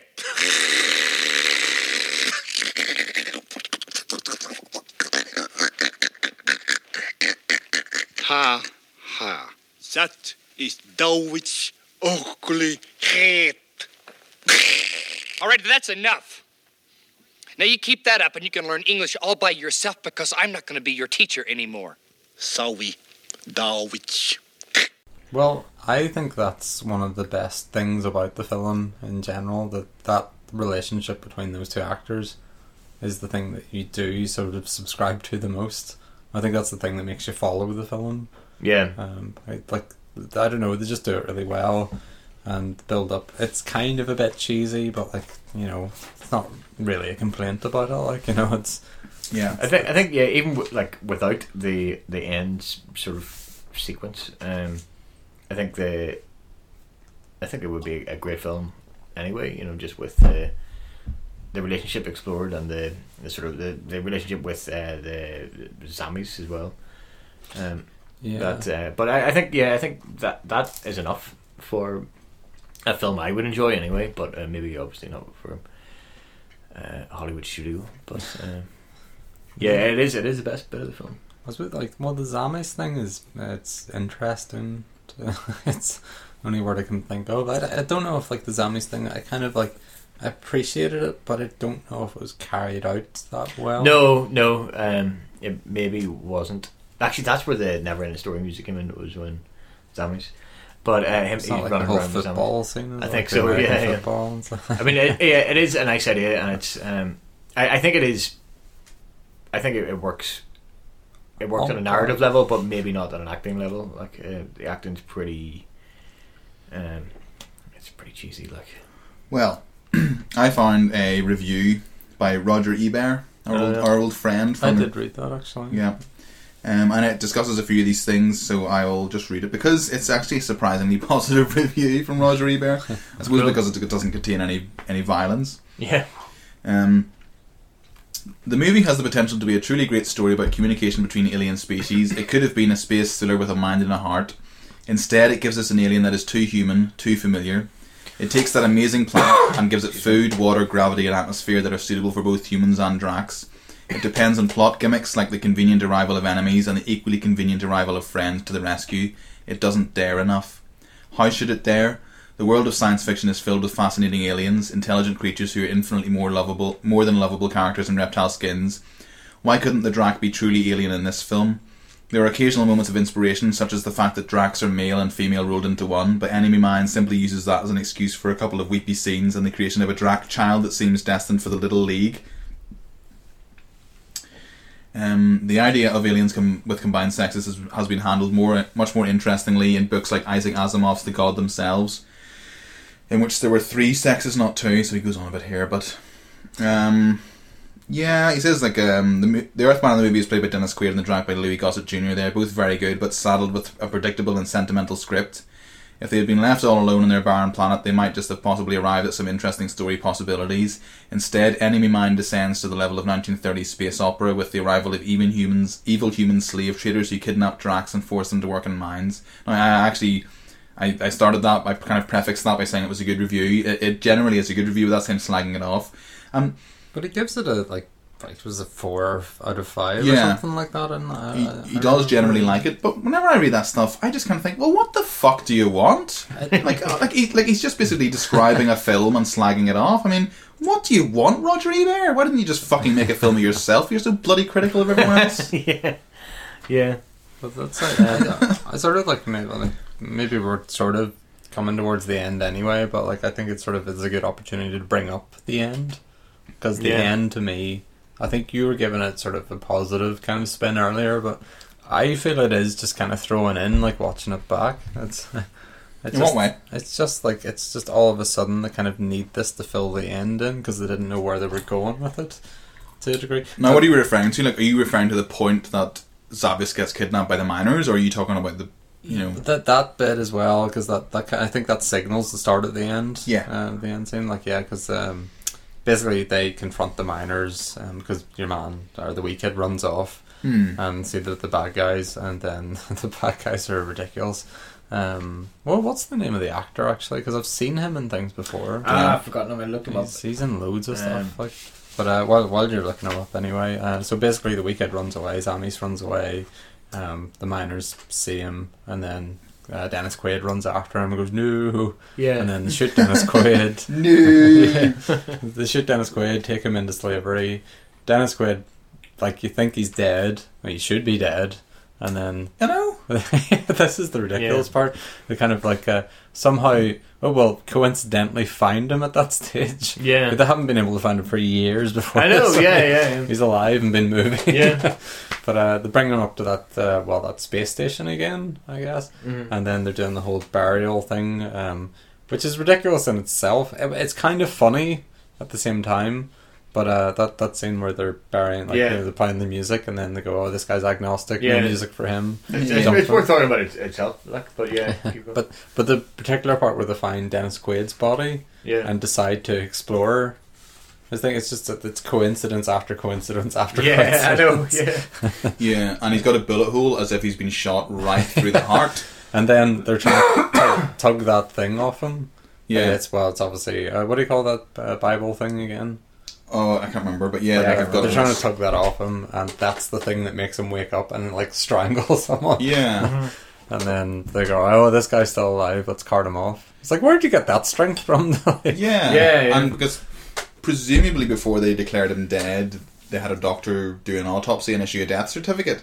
So either that doctor is unbelievably shoddy, or somehow Davich is able they, to. they do say the uh, the more guys are getting really shoddy or something along those lines, Uh-huh. or really shabby or something. Yeah, and like they, they clearly are really incompetent. aren't they? Yeah, yeah. they're not shoddy. Yeah, yeah. But yeah, I know what you mean. Like it's it's it's an odd like it's a really odd coincidence that the guy just goes, "Hang on, there's no tag in this one." He doesn't even need to read out the tag for anybody. It's, he's only really reading it, reading it out for his own benefit and the benefit of the guy who's pressing the other button. And they're Yeah. just they're obviously just bored with their job. Like, and he Yeah. doesn't doesn't need to even investigate. Yeah. Like, who is this guy? He doesn't need to say his name. All, he, all he's basically doing is saying his name for posterity's sake, and it's going to be not even for sp- posterity's sake, just for the sake of ritual, and it'll it'll yeah, because they be totally forgotten. Forever they don't know what his religion is, so they just say he's Protestant. Just Yeah, go, yeah. right, Protestant. There you what go. kind of music do they next? play. Yeah, And like, there- there's nobody at the funeral other than the the undertakers. so- yeah. I mean, like yeah. You would have thought like someone like That's- Davidge, there would have been people. He's like a But, relatively but I young, suppose handsome. they, they didn't know who he was then for some reason, but they were able to find out who he was while he was still unconscious or something. Like yeah, that. and, and and the interesting thing is that he he's kind of talking in his in his unconsciousness, and he's talking Drac, yeah, yeah, and Mm-hmm. um, so they obviously are suspicious of him, and wonder what's happened. And I think his mates just basically say, Akinoi's grand. And they go, oh, all right, okay. We, we knew this guy five years ago when yeah. when we I mean- were, and they're like, okay, fine, yeah, cool, Yeah, that's that's, fine. that's grand. Let him have enough access to steal a ship, but no more. and uh, he does steal a ship, and they're like, oh shit, Yeah. we should have reduced his access to. Why didn't we reduce his Let's access? not get into the Um, hangar. Damn it. But I think ultimately, I, I, I quite happily could forego the Zavis and the minor scene. and, Yeah, I could as well. Yeah, And not have Jerry die and have the two of them yeah. find I- their I- way off the planet. I did say earlier that I thought it added added something to it, and it does. I think I still stand by that, but I don't know if it, add, it adds enough to it to justify it. It adds extra clout to the um, Drac uh, human relationship, um, but the fact that the the, the uh, studio requested it be added in in order that because they thought all audiences were too stupid, That's I'm mad. I'm going to justify that because the with, without the mine, the title enemy mine doesn't mean anything to me. It doesn't make it Well, no, doesn't- it- it, it, it doesn't make grammatical sense. It makes, But uh, I, I think no, it has I- a poetic sense, though. Yeah, I- I think You it's know, lovely, don't- actually. I- I yeah, really like think- it. I Maybe it really was like- the title. enemy, comma mine, no, no, but no, just no, enemy mine. no. I, I think I think it makes more sense without the comment. I think it's uh, Okay, go. my, my it's my enemy. It's it means my enemy, Yeah. enemy of mine. But, but it's just Yeah, a but it's more not. poetic way of It saying is, it. yeah. But it's not enemy of mine. It's just enemy mine. Doesn't make any sense. Doesn't mean anything. Uh, no, I, I think I think it, it does. Maybe maybe it does need a comment. I don't know. Uh, enemy. No, I don't think it needs a comment. I don't think it does. Enemy Don't think it- semicolon mine. No, no, no, no. no. Keep Is yourself. that not for lists? it, it, it, Uh, I mean, like whenever I whenever I read the title, it, it just it's nothing. It's it's like um, Total Recall. no, I, I So, I know, yeah, but, But don't it's, recall it just sounds nice, and it, it for some reason it does encapsulate what happens within that film. To me, at least, anyway, it does, and I, I don't think it needs a comment. yeah, I don't think it needs a comedy either. why no, not I just- think it's but why not lovely. just call Actually, it My it- it- Enemy? it's, it's lovely and poetic. because I, I it think sounds something I- nicer. It just does sound nicer to me. It does sound Maybe nicer. it's an aesthetic kind of, Yeah. but like I think it does. Sound Yeah, it's, nicer. it's obviously poetic license, but it doesn't. It sounds like I Doesn't don't know. it- It sounds like like Faulkner or something. It's lovely. Yeah, There's I something love really that. Nice over it, like, I don't think it's a know. great title for Yeah, a I- film. it's a great title as well, and I think the fact that they had a mind to it does sort of cheapen it to an extent. Right. But I, I, as I said before, I think that they they do save that by by sort of using that to contextualize the, the human sort of Mhm. position in this war. But Mhm. but no, I, I love the title. I think it's I think it's good. I like it. Okay. and it, it does sort of Obvious. indicate, uh, but it does sort of indicate friendship as well, because like, I, in that sort of nonsense, so I, it is does, a yeah. nonsense, sen- like you know, because at the end of the day, it's a sentence, so it's two words together. But it sort of indicates that kind of enemy that is mine in, a- in a way, if that makes any. I know you're saying Yeah. my enemy, but for some reason that puts it into the context of we're here together on this planet, Yeah. and but that's the thing of playing with language and stuff. And, Yeah. and actually, well, I suppose the the actual the mine, the actual physical working mine, does add another sort of level of context, two levels of context. Which one is that there is a big fucking mine, which is a stupid level of context or stupid level of depth, but also then again that the enemy then becomes the miners, so the enemy becomes the human. So you are your own enemy. You're my my enemy is me. You know, is possessive of yourself. But uh, I think yeah, I think what you're saying is is much nicer. Is the fact that yeah, it, it- the enemy is mine, your mine, and the child becomes his. his- You know, he- Yeah. it's it's it's possessive and it's um, possessive in more ways than than uh, the obvious. Like Yeah. it's, uh, it's lovely. I, I like it. I, Yeah. I really I dig it. Like dig it like But, a um, mine. to I to mine it. to criticize the uh, to to criticize. oh, that's a bad pun. That's a bad pun. to, to criticize the end again though um d- do you not think it got a lot more violent and It- sort of horrible towards the end like it did, yeah. there's a And- bit where one of the miners gets like uh, entangled within this like I don't know Yeah, how and you actually, describe that's it. pretty fucking gruesome. yeah, Yeah, yeah. That, it actually is like something from Total Recall. and like uh, that's the part where I like when I was watching it again. That's the part where I was going. This is the the studio obviously recommended. You can some see a shift gory in tone. deaths. Yeah, it's like- Yeah, that's what I Um, felt like. Um, it it has that that classic eighties, essential eighties action sci-fi movie ending where there's hot stuff all around. you're on platforms, and you're surrounded by chains. Yeah. No regard for health and safety at all. And uh, yeah, you're surrounded by like chains and loud noises, and it's it's just industrial, and it's um Yeah. yeah. And um, the the kind of negative review that I was talking about earlier on, um, they I think the guy actually counted how many times in the final section, how many times Dennis Quaid's character says Zavis, and it's something ludicrous. Um, so e- e- even even the dialogue breaks down. You know, Yeah. Even the dialogue becomes more simplistic Uh, because because he because he's nothing more to say, and all he's kind of doing is just violently kind of taking out um, the you know the bad guys essentially. Aye. Um, Um, Zavis, his his ac- like action in this is uh, becomes nothing because he, he doesn't have uh, part in taking out the bad guy, so he's just basically asleep through all this. Like you know, Yes, exactly, It's, he's, In he's not fact- used. He's not utilized at all. Like you know, he's, uh, exactly. And in, in fact, the, the the points when the um when the bad guys are kind of you know manhandling him, you can tell it's clearly a doll. yeah, 'Cause yeah, He's just he's just flopping, Exactly, he's just yeah. flopping around. yeah, yeah. so And the bad acting doesn't help either. I know. I remember there was like one part where the bad guy goes, "I remember you, yeah, yeah, yeah, yeah. my brother." yeah. It's just That, really you wooden. killed that guy who I I like my brother actually. Yeah, I thought I killed you. yeah but I didn't bother to check. nor did he hear the, the ships coming down and rescuing Zavis. Yeah, and, you yeah. know, that- um, Anyway. Mm-hmm. Well, there's um, there's there actually there are quite a lot of in- interesting facts about the the film in, in sort of wider context that we um, haven't really touched on yet, like um, yeah. Um, the track vocal.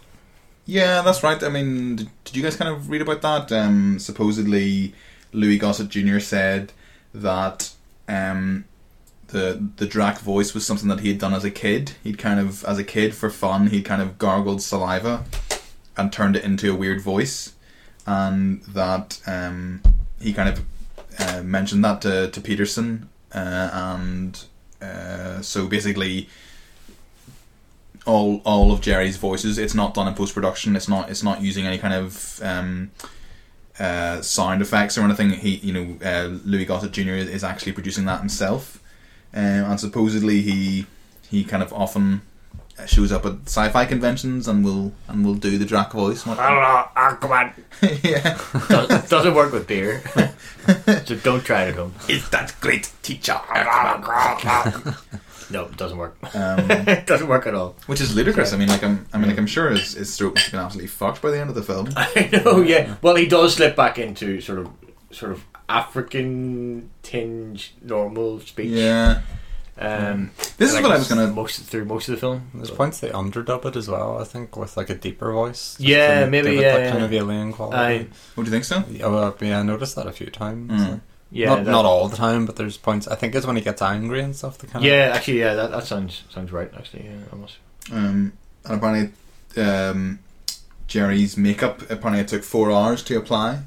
So, like, when you can kind of consider what you know Dennis Quaid had to do, essentially, had to Yeah. just turn up and talk in Grow his a own beard voice. at one point, like Um, whereas all Louis, that effort. Like, Louis Gossett had to continuously do this this Yeah, yeah. ridiculous voice and speak backwards Russian he had to wait for Quaid to grow a beard as well. Like, yeah. Yeah. and sit for four hours in makeup. It's sort of it's a nice analogy to how they get on though in the film as well. Like you Yeah. know, he's the one that Yeah. had to make all the effort. Yeah, yeah, he's, true, the one, he's yeah. the one who has to adapt and make all the, Yeah. make all the effort. Yeah, Like, do you think that um, whenever Davidge um, has all his long hair, like, do you think he's supposed to evoke the image of Christ?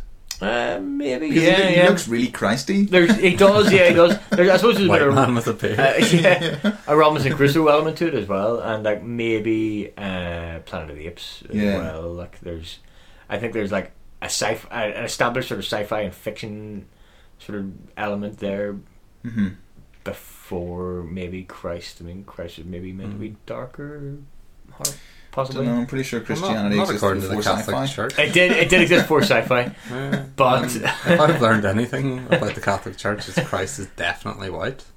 yeah, yeah, true. I, I, I- I mean, um, Okay, yeah. at the start of the film, whenever he's a big militaristic gun-toting twat, He is clean shaven and short hair. Yeah. As he becomes more um, human, for want of a better word, Mm-hmm. uh, he his hair grows and his and his beard grows, and then he's just driven to desperation because of Zavis, and he gets shot and taken on board. And then before he goes back for his final battle, he's back to short hair, clean shaven. Yeah. So when he's short hair, clean shaven, he's fighting mood, and when he's long hair and long beard, he's kind of peace loving. Zamis does say something to him like, uh, "You look terrible" when he doesn't have his beard, Yeah, Um, that's right. which could mean nothing at all. It could mean something, but it could also mean I nothing. did think that was quite funny. I actually, one of the reviews that I read that was kind of slagging it off uh, mentioned uh, every time Zamus referred to him as uncle, they spelled it with O. Uncle. So uncle. yeah. it's kind of Oh, that's yeah. the way it does pronounce it. Yeah. yeah, it is. Yeah, I know, and like again, like again, that, that to me sounds Germanic or Dutch, and Mm. um, definitely getting into the area of potentially being racist. But I couldn't help but thinking that there might be a link between the fact that the It's never a good way to preface I it. know. yeah, yeah. well, at least I didn't say I'm not racist, but um, But um, it's almost like Afrikaans. It's almost like Yeah. Afrikaans what they're speaking, which is obviously a white language because it's kind of Dutch. you know, It's kind of Dutch settlers in South Africa. But it's interesting that Yeah. um, that that the the Drac language kind of reminds me of that kind kind of because I, I think that Erk, Erkman. the, I the mean, Drac that, that sounds that yeah, sounds it Germanic. does. It does sound um, Dutch as well, definitely. And I, I think also, I think the accent, the Drac la- accent on English is almost certainly like some sort of African accent. Yeah, Eggy says, It's, uh, "Is that great Erkman teacher?" Yeah, actually, I, and I, that's like that's like I saw uh, Rise of the Planet of the Apes uh, last week, and my friend said it after me, like, why do the apes speak in an African accent when they speak English? Mm-hmm. Mhm. And it seems to be sort of like a like a, a sort of byword or by accent for like primitivism. yeah, so I suppose I didn't actually pick that up. I saw it as well. I didn't but pick it up no, I at know first what you're until yeah, talking I- about now, I, I didn't pick it up yeah. either like, until Yeah. uh, my friend said to Um, me, and, uh, And they're trying to seem to seem like they're well, that- they are essentially primitive because they're apes. Like, yeah. But, you know, I know, I get what you're saying. Like, And uh, but then, then there's that whole idea of primitivism as well, which is yeah.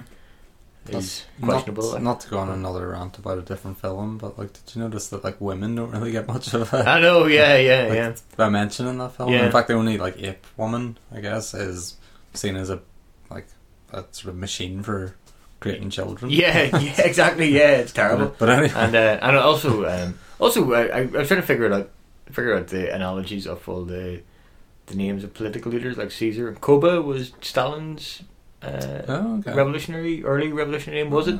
Or maybe I'm wrong. I'm not sure. I don't know. I think Could I be think right. Koba was Stalin's early revolutionary name, and uh, I was trying to draw all these analogies, which ultimately Should dis- just call him disappointed me, like- Stalin. Should just call him- Yeah, yeah.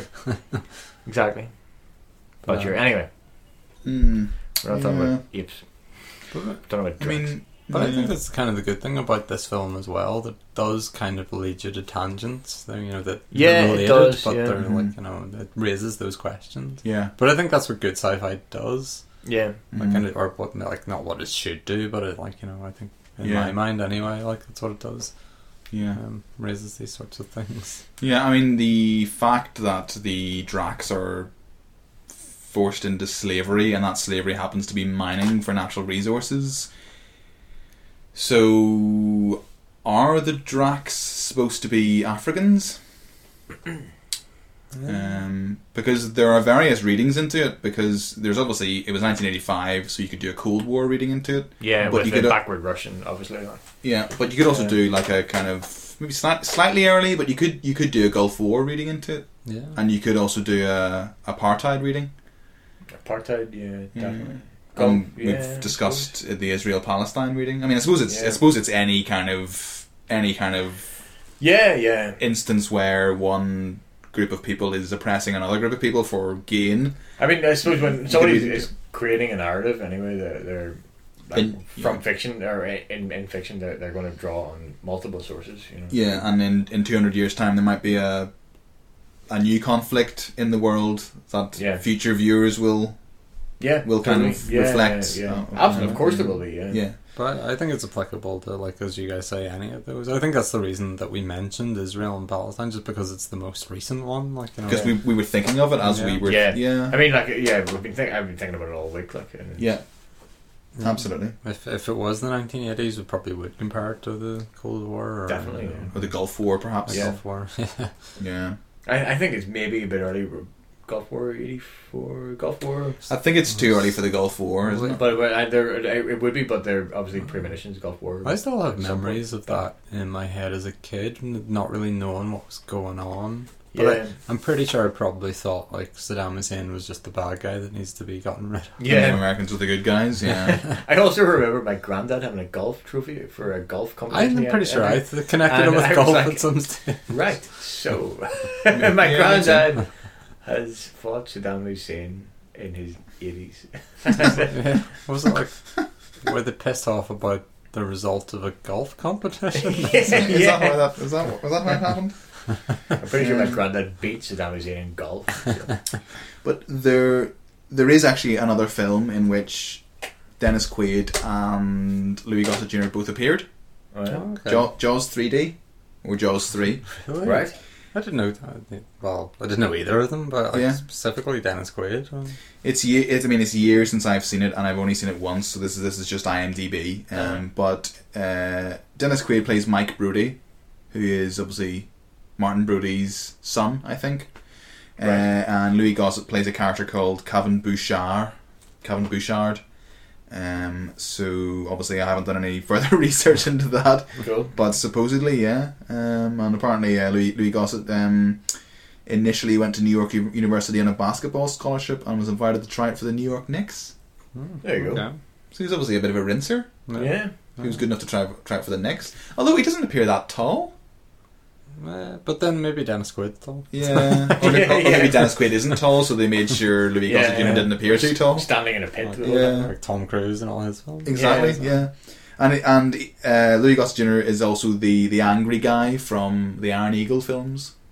What are the Iron Eagle films? A- Iron Eagle were coincidentally um, basically Gulf War propaganda films that were made by, Right, yeah. by the Americans. I don't, I don't. Um, not to the extent of you know like Nazi films and au- you know and propaganda films and that were released in Austria, but Yeah. you know not to that extent. Not really but it, hostile, it, like. it, it, it's basically they were made in the late eighties, and um, it's good guy Americans fighting bad Iraqi terrorists. Um, and from my memory, uh, the the guy who Louis Gossett Jr. plays is just this kind of angry, angry kind of guy who eventually, you know, kind of, who kind of mentors the, the, the white hero protagonist, and Yeah. you know, the, the the two of them, I think, at the end of the film, go and kill Saddam Hussein, and it, it, was it was course they parodied in did. parodied in uh, Hot Shots Part Two. okay, right, yeah, cool. I think Um, that's- that's quite an interesting topic within itself as well. They're like war films in um, terms of like, say you talk about stuff like Full Metal Jacket, Yeah, and that obviously portrays this like, horrible version of the army, and then you get through to like the eighties and the nineties, and you've got stuff like Top Gun that comes out.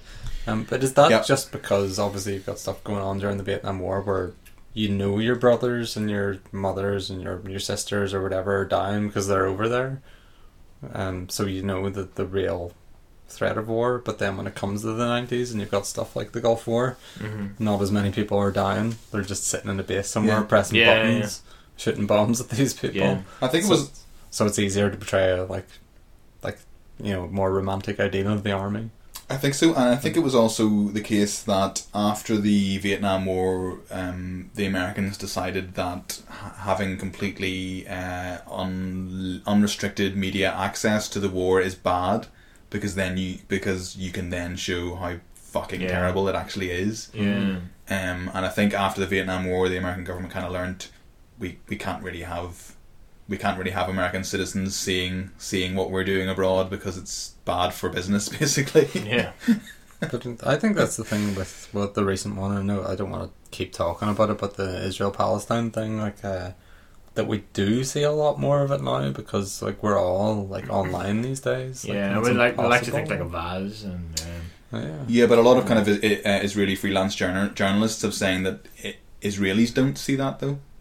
Well, yeah, but it's the same with Americans though as well, because I know that there's a lot of like lobbyist movements within the mainstream media anyway. But I don't know, but like, would it be the same with Israelis when it comes to the internet? Because I think in America, like at least the impression I've got anyway, is a lot of them are obviously online and see all this stuff now, so the tide's kind of turning a wee bit in Yeah. public opinion. It definitely is. But I don't Yeah. know what it's like in Israel in that respect. It is. Uh, I was watching Channel Four News last night, and they pit- they pitted a uh, um, Palestinian journalist against a who, who- uh, who's a mother of two children against uh, an Israeli mother of two children, and they kind of the the uh, Jesus, that's heavy. Like. I know and Fuck it. I know and, and they uh, Who's more miserable? Shit. and they when it came to the the Israeli lady's turn, um, they kind of put it to her, you know, you're not being shown the horrendous things, and she said, well, you know, we are because I've got the internet. I, Yeah, I, yeah. I, I, I, I, I look up things on the internet. I, I, I, I, I read British news. I, I, I do see the But pictures. she's a of, journalist, like she. no, no, no. Anyway, you know. The the uh, I- uh, Israeli lady wasn't a journalist. Okay, right, Uh, okay, she, uh, fair she enough. was just like a Right. a mother. Yeah. I mean, like I, I, I, I, I most of my news sources anyway would be like uh, would be the, the Guardian who are covering this intensely, and ITN like Channel Four News, Yeah. and like A- Avaz who are also be covering it. All these things that would be very very sided in, in very very sided with human rights. Uh, you know, at, at, at the most, but uh, that's that's where I'm getting all my sources from yeah. and that's so that probably leads me in a certain to uh, well some people would say you know you're, you're being led in a certain direction but i mean like i think i think i've been shown i think i've been shown truth more than propaganda i, I know i'm been shown truth more Yeah. than propaganda like because the, Mhm. Mm-hmm. the figures stack up Right? Yeah. It's, I uh, subscribe exclusively to Fox News. I don't know if you Yeah. watch it. So I it's usually usually I just, horrible like yeah. I just usually shout at people and tell them that they're wrong yeah yeah and uh, ask them questions and don't let them answer Yeah. and Yeah. accuse them of being terrorists if they don't uh, give me the answer I want. Do you do that thing where if you dis- where if they disagree with you, you rip off your microphone and and walk off set on air? I, I make sure that it's my show Yeah, and then make sure Yeah, that yeah. they don't get an opinion edgeways. good. good Good. Have Rather the- than having to be yeah. forced to succumb to fuck what. those guys That, fuck those that's guys that's other the actions of a terrorist, A communist, David. a communist sympathizer. Because religious fundamentalists and communists are the same thing. Here, do you reckon the Drax are communists?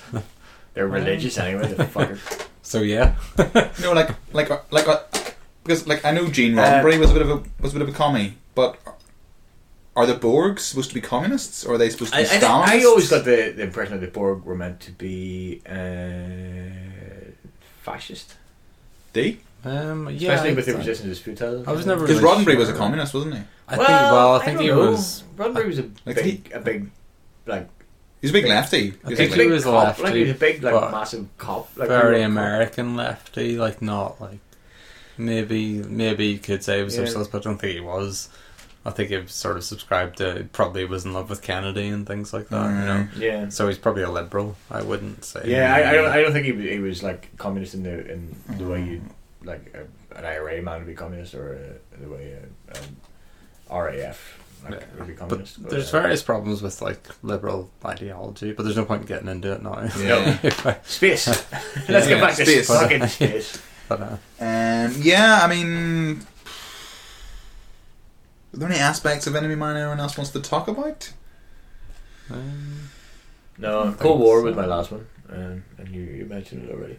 I was trying to I was trying to think of other films Dennis Quaid had been in because obviously he's a big. yeah, I Yeah. was- But the only the only don't one I know. could find that I had seen was The Day After Tomorrow. Never seen Inner Space. No. Inner Fucking Inner Um, Inner Space. Space is a great Yeah. one. Inner Space is a brilliant It's like the, film. the antithesis of Enemy Mine. Yeah, Oh, It's a, it's a great film. I wonder will we ever do Inner Space. Mm, I don't know if I'd ever pick it. I love Meg Ryan. Yeah. yeah, yeah. See, I think it's it's one of those Yeah. films that I associate with my childhood and having a great time. Yeah. You know, just watching that film Yeah. as a kid. Um, but No, it uh, holds. What's what's the original called? Uh, Fantastic Voyage.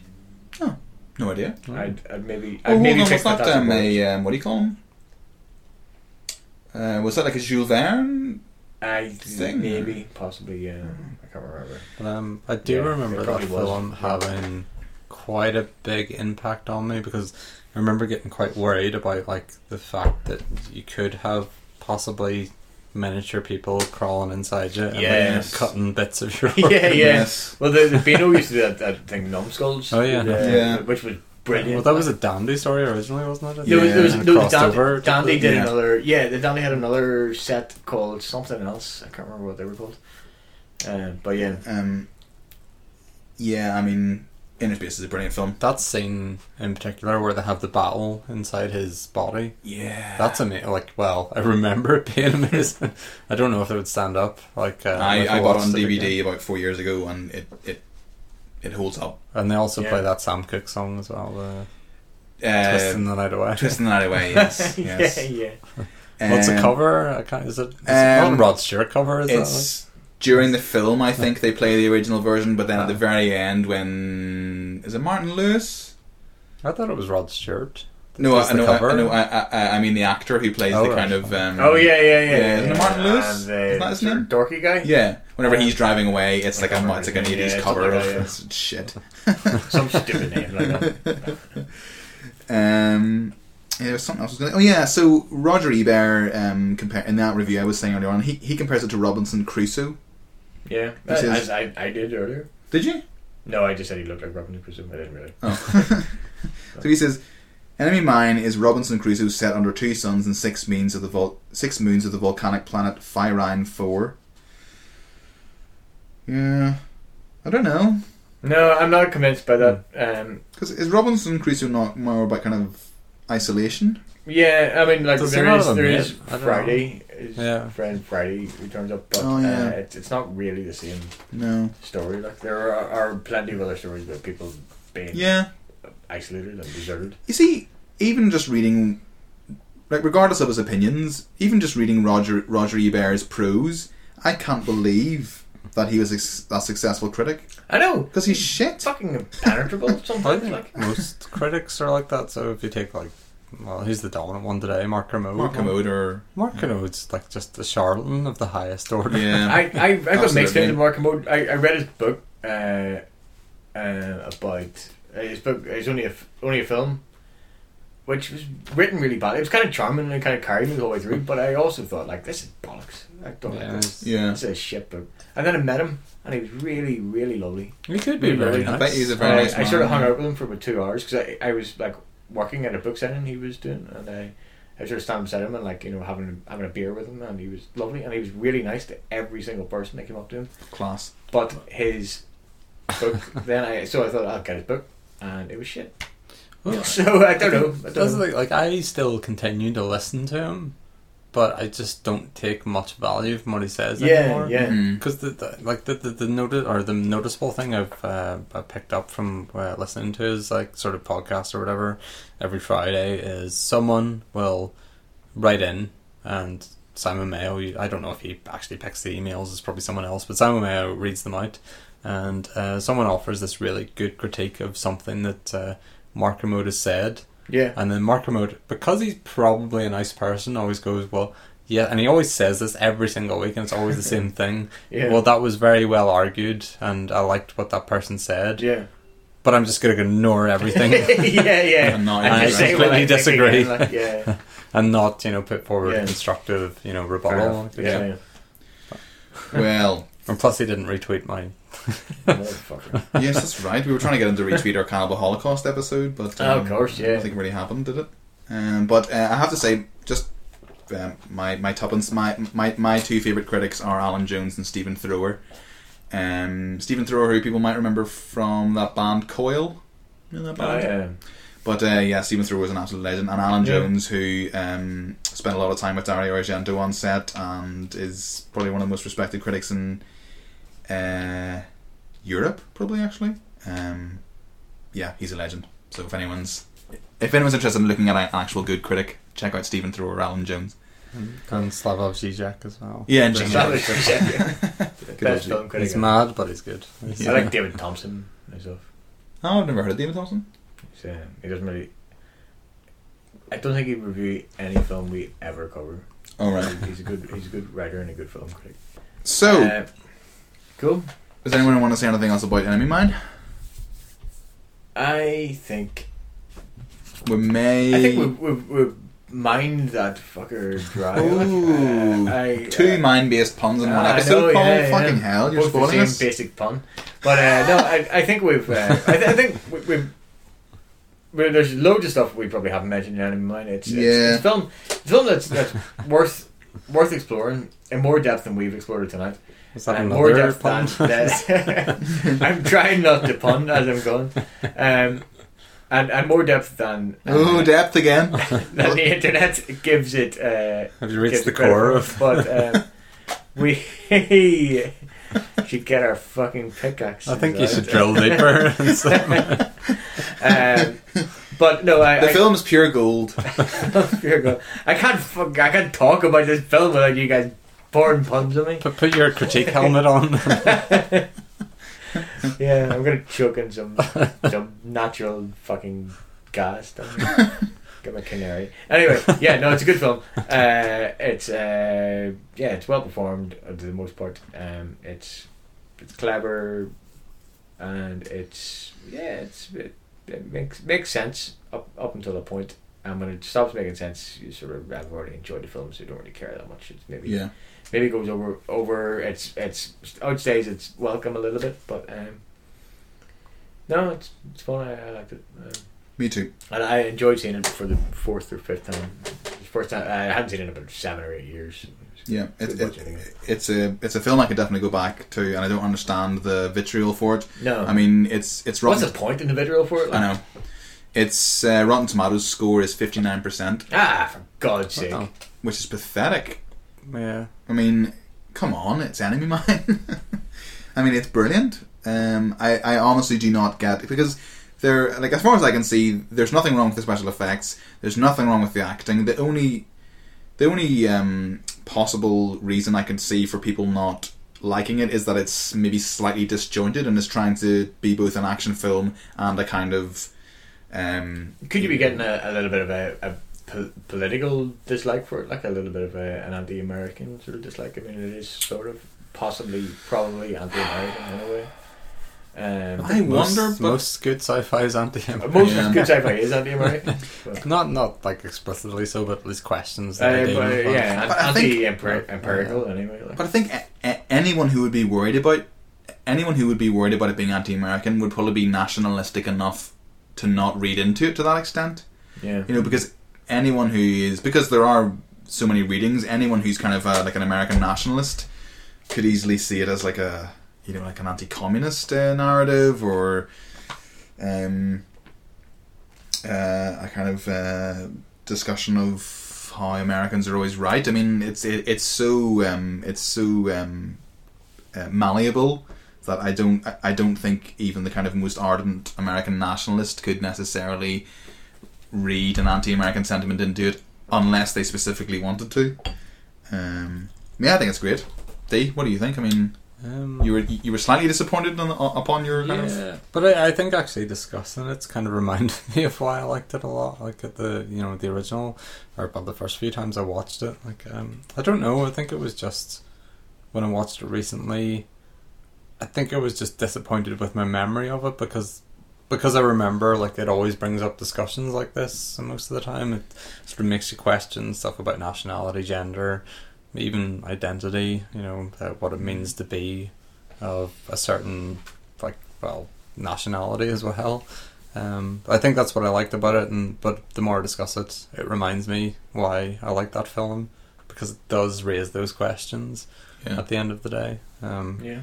So yeah, the more I've gone through it, yeah, it makes me. It does remind me of why I liked it originally, but I think it was just I remember getting to the end of the film, and it just took that incredible tangent. And you've got those dodgy scenes with him waking up in this body bag, and it's just. But I, I think that's an unfair kind of critique of like that's just dismissing the whole thing with one scene. Mm. Um, Yeah. But no, yeah. So just very quickly, D mark mark out of seventeen. Uh, can't give it an amazing score. Still really liked it, so I'm gonna go for uh, I'll give it a nine out of a seventeen. Oh, that's quite low. Yeah, because I don't want to give it like it's not It's not Cannibal Holocaust. it's not kind of a holocaust, which I was very surprised by. Uh, but no, yeah, I think nine's nine's a fair score. I'm maybe, maybe going to give it about a twelve. I, I, I did enjoy it very much, but you know, there's not. Uh, it's it's not mind blowingly good. It's it's it's not it's not not the best film. It's mind-blowingly good. Mind blowingly good, of course. um, I'm never gonna skip these fucking puns. I would be tempted to give it a big, big high score, but because I gave Tourist Trap and Cannibal Holocaust such high scores, I don't think Enemy. I, I don't. I wouldn't want to rate Enemy Mine as high as that. But at the same time, and then- I mean, this is the problem with fucking rating things with numbers. But um, That's why we mark it out as 17. yeah, yeah, yeah. So I think I have to. My, I think the lowest score I could give it would be twelve or thirteen. So I'm going to give it 12 and a half out of seventeen. Cool. It's Okay. pretty good. It's not too bad. Well, Um. So yeah, we're kind of reaching the end of the show. So it's time now to um turn our attentions to Paul and ask Paul, what are we watching for next time? well, I'm at the minute I'm sort of torn between two two films.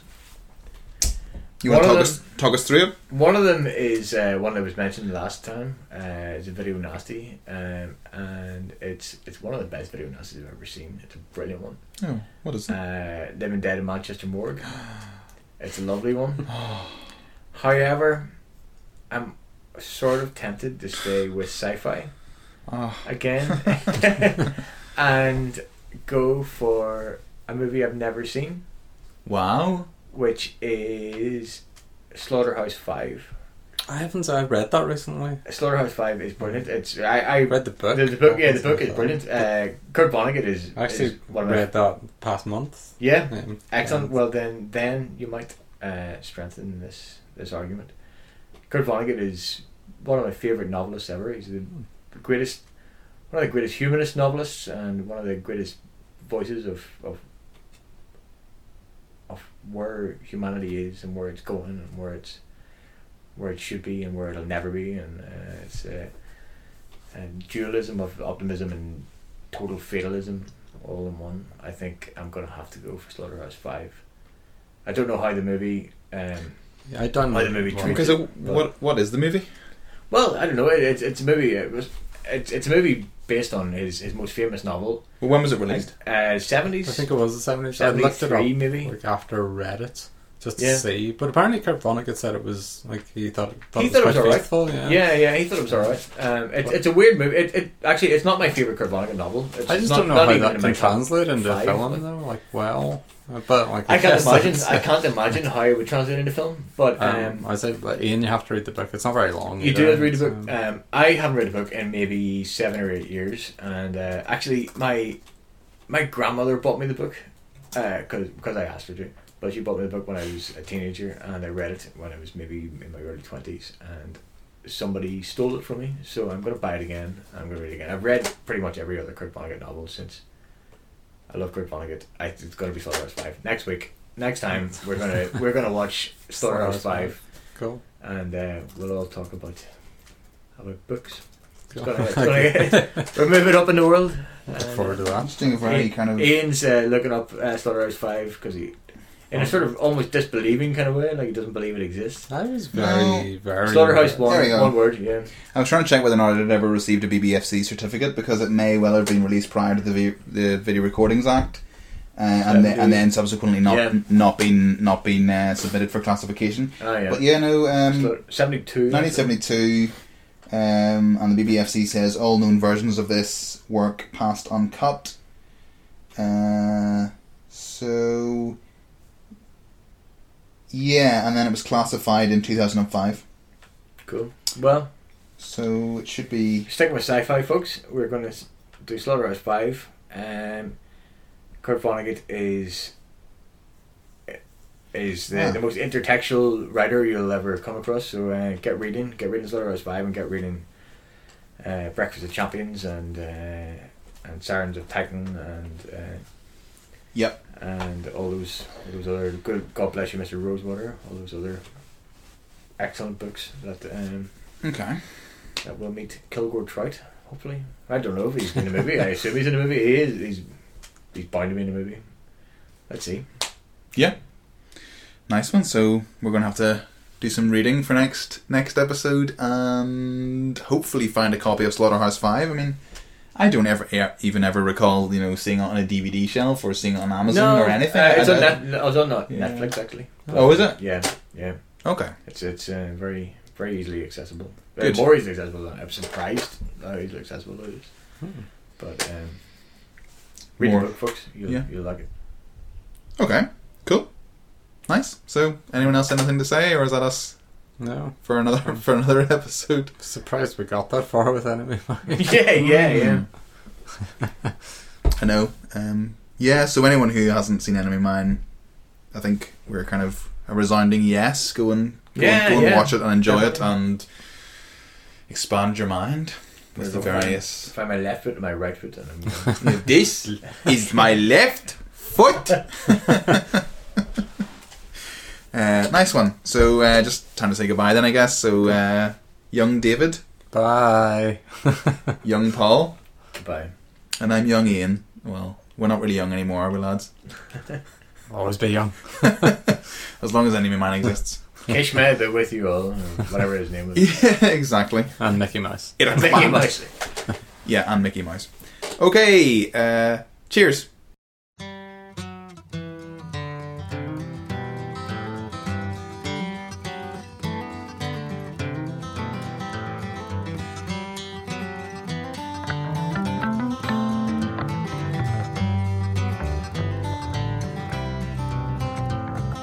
I lit up from Reno, I was trailed by 20 hounds. Didn't get to sleep that night till the morning came around. Set out run, but I take my time. A friend of the devil is a friend of mine. I get home before daylight, just might get some sleep tonight. Ran into the depot, baby, loaned me 20 bills. Spent the night in Utah in a cave up in the hills. Set out running, but I take my time. A friend of the devil is a friend of mine. I get home before daylight, just might get some sleep tonight. I ran down to the levee, but the devil caught me there. Took my twenty dollar bill and it vanished in the air. Stop running, but I take my time. A friend of the devil is a friend of mine. I get home before daylight, just might get some sleep tonight. Got two reasons why I cry away each lonely night. The first one's named Sweet Anne Marie, and she's my heart's delight. Second one is prison baby, the sheriff's on my trail. And if he catches up with me, I'll spend my life in jail. Got a wife in Chino, baby, and one in Cherokee. First one says she got my child, but it don't look like me. Set out running, but I take my time. A friend of the devil is a friend of mine. I get home before daylight, just might get some sleep tonight.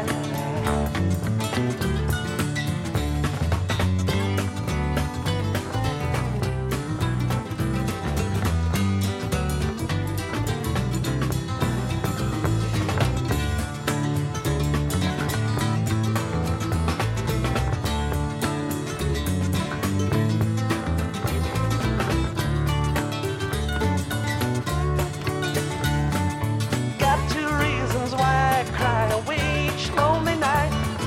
First one's named Sweet Anne Marie, and she's my heart's delight. Second one is prison baby, the sheriff's on my trail. And if he catches up with me, I'll spend my life in jail. Got a wife in Chino, baby, and one in Cherokee. First one say she got my child, but it don't look like it. I said I'm running, but I took my time. A friend of the devil is a friend of mine. I get home before daylight, just might get some sleep tonight.